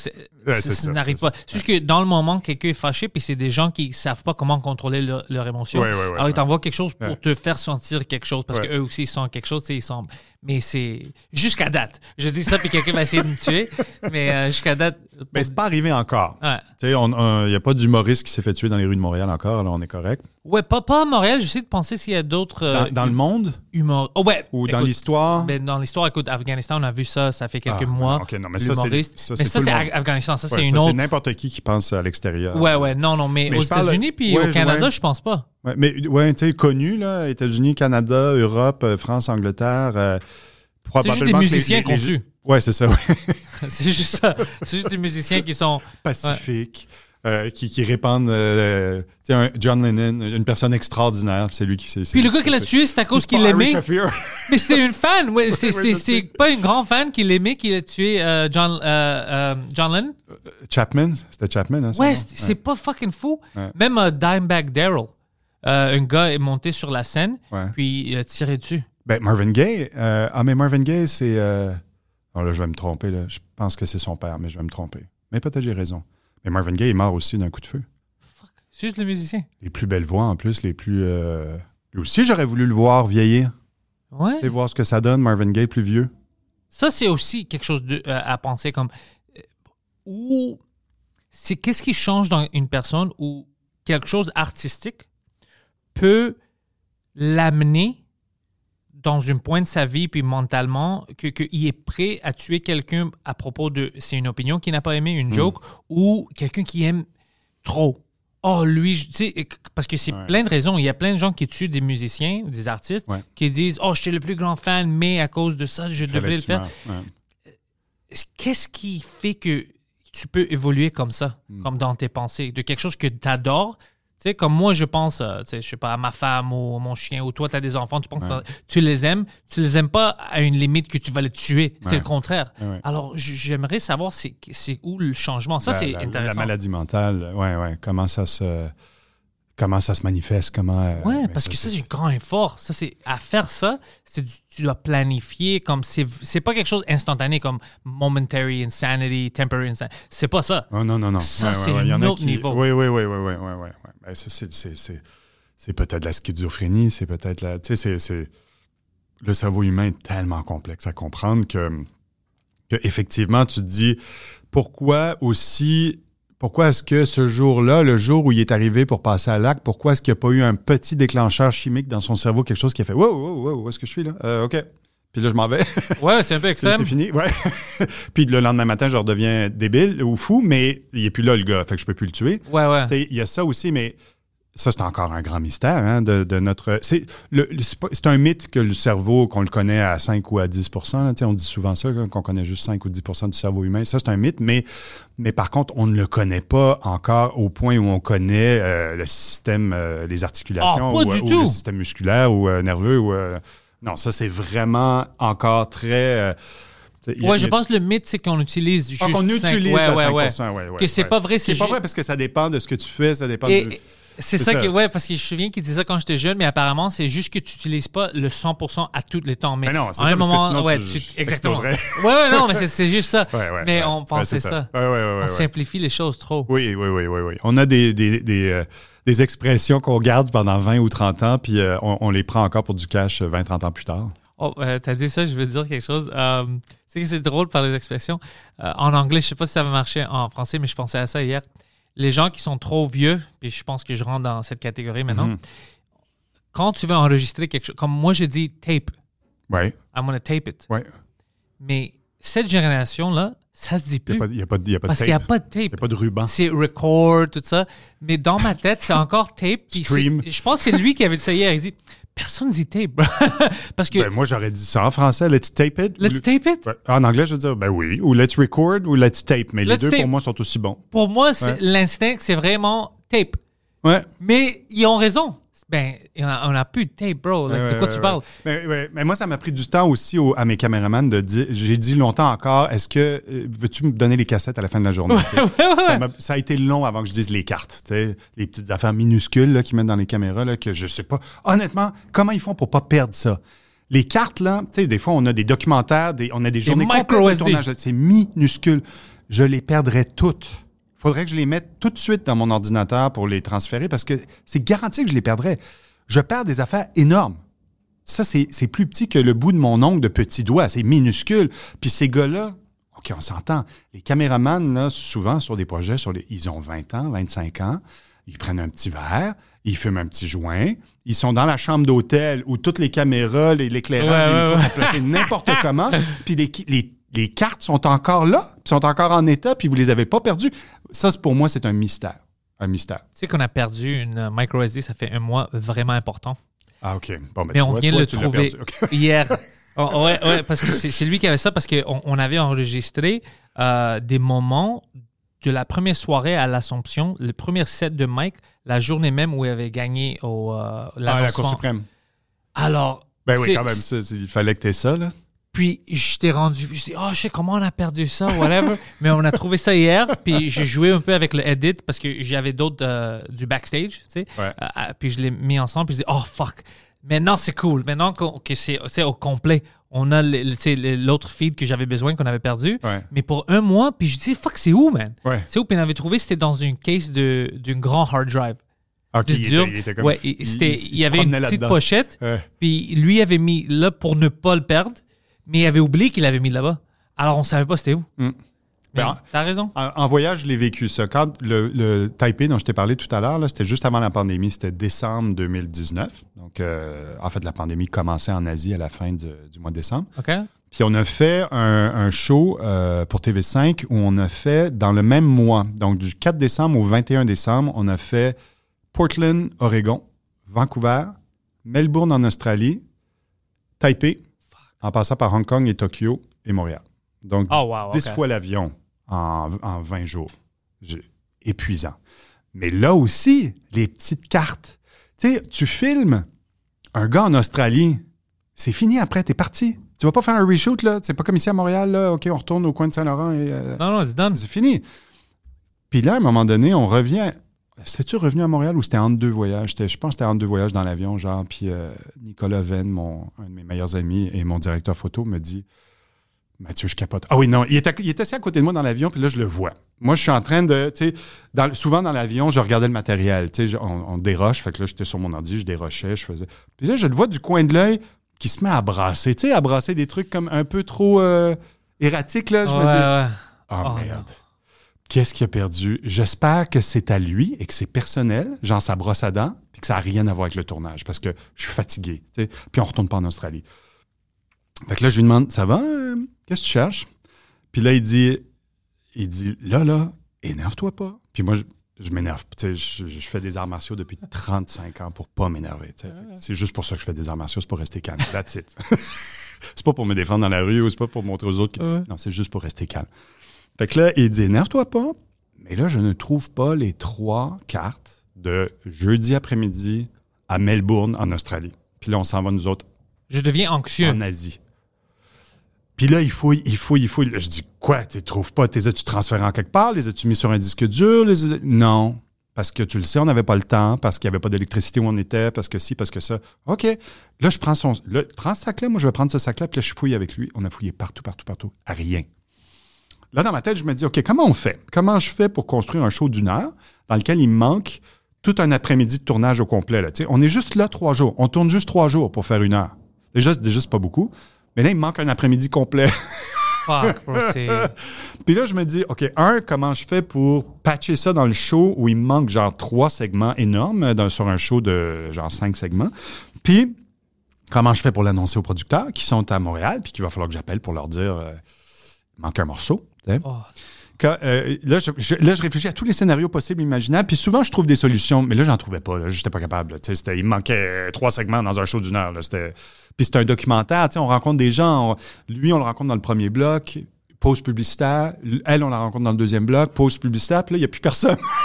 Qu'est-ce que je vais faire? Je vais raconter l'histoire de deux personnes pendant une heure, Ouais, alors que tous les autres shows, c'est cinq ou six personnes minimum? Fait que là, euh, là, il cherche, il cherche, il trouve pas. Là, il nous reste comme 8 heures d'avion à faire, là, parce que c'est énorme en plus. On dort un peu, on arrive à l'hôtel, on, il ressort tout. Là, je lui dis, fais tes affaires, moi, je vais aller me reposer, puis je reviendrai te voir dans une heure. Là. Débrouille-toi. là, je retourne dans sa chambre, c'est le bordel. Il a tout sorti, tout ce qu'il a en sa possession pour ce voyage-là, c'est tout par terre, sur le sofa, sur le, salon, sur le tapis, tout. Il a cherché ça, je pense, pendant une soirée complète. Et finalement, on est allé se coucher, puis le lendemain matin, le lendemain matin, je vais avec lui parce qu'on était, on était juste trois. Alors, tu sais, on prend les packs sacs, on met les batteries, hein, on se partage les trucs, là, parce que on est un- un- une équipe légère. Et, et là, je prends le caisson de je sais pas trop quoi, je l'ouvre, puis là, je dis Ouais, mais Nico, ça, c'est quoi au juste, ça, les trois cartes ici, là? Ben, C'est-tu les cartes d'aujourd'hui ou c'est quoi ça? Ju- Juste au cas où. Je fais toujours ça, moi. Avec ma blonde, je fais ça aussi. C'est-tu ça, les lunettes que tu cherches? C'était un peu ça.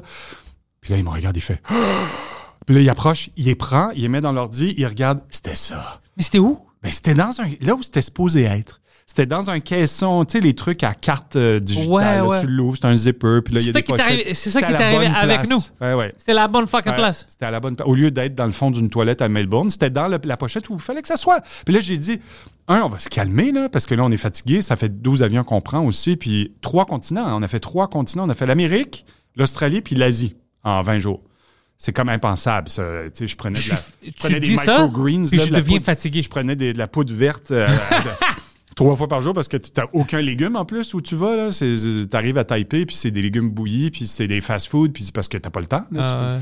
où est le restaurant où je peux manger plus de légumes parce que je, vais, je suis en train de mourir, là. Je suis blanc comme un drap, puis j'en peux plus. Alors, euh, mais, là, mais ça, c'est le genre de situation où euh, tu te dis, ça reste mon meilleur ami, lui. Fait que, qu'est-ce que tu veux que je fasse? C'est ça. Résilience, on passe à un autre appel. C'est bon tout, que tu as trouvé la carte. My God. cartes, ouais. Mais c'est de la chance pure. Probablement que lui, il l'aurait trouvé éventuellement si c'était pas moi. C'était un hasard. J'ai ouvert le zipper et j'ai dit, c'est quoi ça?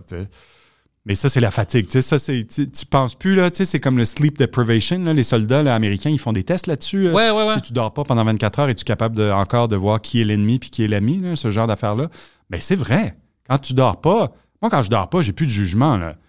Déjà, moi, passé minuit, j'ai plus de jugement. Je suis plus capable. Posez-moi pas de questions, je m'en vais me coucher. Là. Je- on va pas régler un truc à minuit et quart. Là. Non, non, nous, on a vécu ça aussi pendant cette tournée au Côte-Nord, euh, parce que lui, il- c'était le. euh, lui, il dirigeait la tournée. Alors, tous les bookings, tout, il doit les faire en, en avance quand on est Ah là. ouais, sais. c'est ça, c'est ça. Puis, on a fait sa job vraiment difficile parce que il y avait comme un grand boulot à faire, mais 50% des choses que moi et Mike, on lui disait de faire, c'était pas vrai. On le niaisait. Oh Alors, lui, tu sais, il paniquait parce qu'il y avait des choses qu'il devrait faire, des choses qu'il devrait pas, mais il savait pas qu'est-ce qui était vrai ou non. Puis il était fatigué en plus, tu sais. Oui. Oh, c'était fucking. Ça, c'est chiant. Mais tu sais, c'est drôle. Puis on a plein, on a filmé plein de choses. Alors, euh, on va sortir bientôt un petit comme euh, documentaire de ça parce Ouais. que j'ai plein de vidéos de GoPro que lui il prend pour comme les derniers deux mois. Alors, oui, euh, je vais ben essayer oui, de faire oui, quelque chose avec toute. euh, Mais ça, un road vidéos. trip, pour moi, c'est le meilleur format de- d'histoire, de, de- de documentaire ou film. Un road trip, c'est. J'adore ça. N'importe Ouais, quel ouais. film qui est bâti comme ça ou documentaire qui est construit comme ça, c'est le fun parce que c'est, tu, tu suis les personnes qui découvrent toujours quelque chose de nouveau, puis c'est rythmé. C'est, Ouais. tu, tu roules. Tu as une musique dans la tête quand tu écoutes ça. Ouais, ouais, c'est ouais, vraiment exactement. ça. Ben, Mathieu, je t'ai gardé un peu trop ce matin, mais Ah. je veux te remercier d'être venu. Um, puis tout, moi j'ai tes liens dans la description parce que euh, je dis au monde, ils devraient te suivre parce que si tu as un projet que tu vas mettre en ligne, ben le monde va les voir là-bas. Mhm. Moi j'ai ton, as-tu une place vraiment spécifique que tu veux que le monde euh, y aille chercher tes infos ou peut-être il peut voir tu travailles sur quoi? Ben, souvent, quand je travaille sur quelque chose, je peux pas le publier tout de suite. C'est ça. Il Malheureusement. doit attendre. Il faut le publier après quand c'est connu là, ou quand c'est sorti. Euh, ou des fois, je prends des photos quand on est en tournage, mais je garde ça flou. Là, tu sais, je- Ouais. je- C'est quoi pour. Ouais, c'est ça, c'est ça. Je peux pas mettre. euh, Mais, mais non, Instagram. C'est-tu Hugh Jackman ça? non, c'est rare. À part les humoristes, c'est rare que je travaille avec des super euh, méga vedettes. euh, sinon, c'est toujours des humoristes, mais c'est grâce à Just for Laughs. C'est pas moi, là. C'est Just for Laughs qui fait venir. Puis là, ils, ils me l'annoncent trois jours avant. Ils me disent en passant, là, euh, il y a peut-être Amy Schumer qui va venir faire un set pour le, pour le plaisir. Tu éteins tes caméras, puis elle va faire un set pour la foule qui est là entre tes deux shows. Yes! Ça, pour moi, c'est. euh, Mais c'est à cause de toi aussi, je vais te dire pourquoi. Parce que, euh, premièrement, tu as un bon nom. Comme quand je, je demandais à propos de toi, de d'autres personnes qui connaissent ton travail et qui toi t'es, c'est juste des choses positives. Euh, puis sinon, ils, ont, ils peuvent choisir n'importe qui. Alors, si tu n'étais pas bon qu'est-ce que tu fais et tu n'étais pas fin, c- ça aurait pas été toi. Alors, tu joues un fucking grand rôle dans ça aussi. Tu sais, on a des, ben, je te l'ai dit tout à l'heure, Even Steven. On a des, des trucs qui marchent pas bien, puis on a des gens avec qui on s'entend pas super bien. puis sinon, euh, en général, on a, ça, moi, pour moi, ça marche très bien parce que j'aime, j'ai- parce que j'aime ce que je fais. C'est tout. C'est pas parce que je suis meilleur qu'un autre, c'est parce que j'aime ce que je fais, puis parce que je suis assez, euh, assez prévisible dans, dans le sens de personnalité. Je suis pas une personne explosive. Je suis très calme. Je suis très. Ouais, euh, t'es vraiment puis, chill. Ouais. Puis c'est- ça que. Mais ça, ça va. Tu sais, tu parlais du Japon tout à l'heure. euh, bon, les Japonais sont pas reconnus pour le fait d'être chill, mais tout ce qui est méditation, tout ce qui est arts martiaux, tu- ce, ce mode de vie-là fait en sorte que. Tu sais, quand, quand, quand tu t'es fait balancer comme une crêpe dans un dojo pendant euh, une heure de temps, ben, quand tu sors de là, tu peux juste être relax. Ouais, t'es- Fait que c'est ça aussi. C'est peut-être ça. Ils aiment ça que je suis calme. En régie, je suis très calme. Quand je découpe un show, je suis toujours très calme. Moi, j'ai de la musique dans ma tête. Quand je découpe un show, même si c'est un show d'humour où les gens font juste faire des jokes au micro, c'est de la musique pour moi. Fait que c'est rythmé. C'est. Puis là, tu sais, je compte les rimes dans ma tête. Attention, la 2, prends la 2. Puis, tu sais, je suis vraiment comme ça. Je suis vraiment. Il y a de la musique dans ma tête tout le temps. Tout le temps, tout le temps, tout le temps. Quand je fais mon travail. Ouais, ouais, ouais. Pas tout le temps parce que je serais un peu euh, weird. Ça, c'est cool. Ouais, ouais. C'est musical. Euh, mais la musique, c'est comme c'est le fondement de la vie. C'est, ça nous rend de mauvais, ça nous rend de bonne humeur, ça nous rend triste, ça, ça- ça joue beaucoup sur nos émotions, la musique. Nous, on en a tout le temps chez nous, la musique. Ah, moi aussi, j'ai tout le temps. C'est, c'est, c'est, c'est, indi- c'est- il y a- c'est non négociable. Mais euh, on adore tous les deux la musique. Ma blonde est une, elle chante, ou c'est pas une chanteuse, mais elle chante. Ah ouais, elle est bonne? bien. Ah, quelle voix de, de mi- elle était, elle était écœurante. Avant, elle chantait, elle chantait dans un groupe de jazz, mais pas connu. Là, euh, elle faisait les, les- le Spectrum, elle chantait au Spectrum. Oh, ça, c'est Ça n'existe plus, le Spectrum. Ça hein, existe plus, non, condos, non, là. ouais, ouais. C'est devenu des condos. Euh, oui, le, Je savais oui. pas qu'est-ce qui. Parce qu'ils n'ont pas détruit tous les meubles. C'est fini. Oui, l'immeuble est parti. Mais je savais pas que ça va être des-. C'est en face de l'Astral. Ouais, mais c'est des condos. C'était... Ah ouais, J'avais ouais. vu un restaurant là-bas. Euh, ben, peut-être au rez-de-chaussée, mais non, je pense pas que j'ai. C'est une immense grande tour de vitre, là, Oh. Ouais, condo ouais, ouais, euh, de luxe. C'était. Mais moi, ça, on avait trouvé pendant Je pourrais, je pense qu'il y avait une un resto co. C'était comme une co-op ou whatever, quelque chose comme ça. Ah, oui, un peu. euh, ouais, mais c'est pas au Spectrum, ça. Ah, c'est juste à côté. C'est les vieux buildings qui sont encore là. Oh, il y a alors un c'est restaurant juste des asiatique, là. Alors il y a un. Starbucks. Le coop, il est là, là. Il est au-dessus du Starbucks dans ce coin-là. Ouais, là. ouais, ouais, exactement. Mais non, le Spectrum, maintenant, c'est une tour de vitre. Oh shit. Ouais, ouais. Ça, c'était une belle salle, ça. Qu'est-ce que j'ai vu euh, euh, comme Amy Winehouse? Non, Amy Winehouse au Club Soda. Amy Winehouse. t'as vu Amy Winehouse Ouais, au club? Oh au shit. festival de jazz.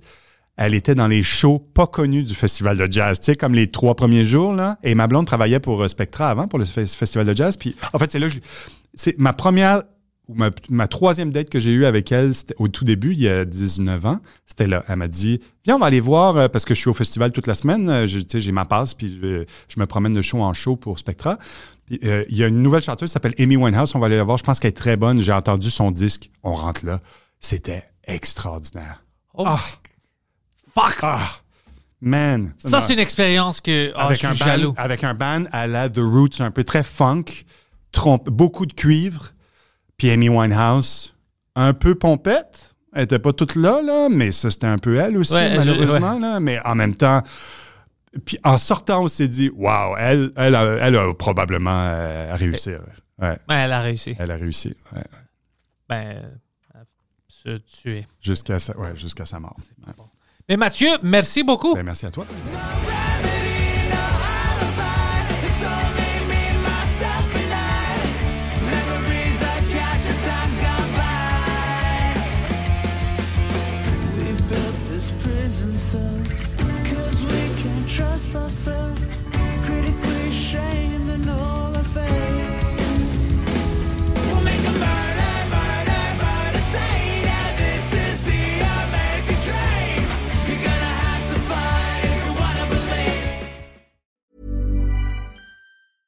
Even when we're on a budget, we still deserve nice things.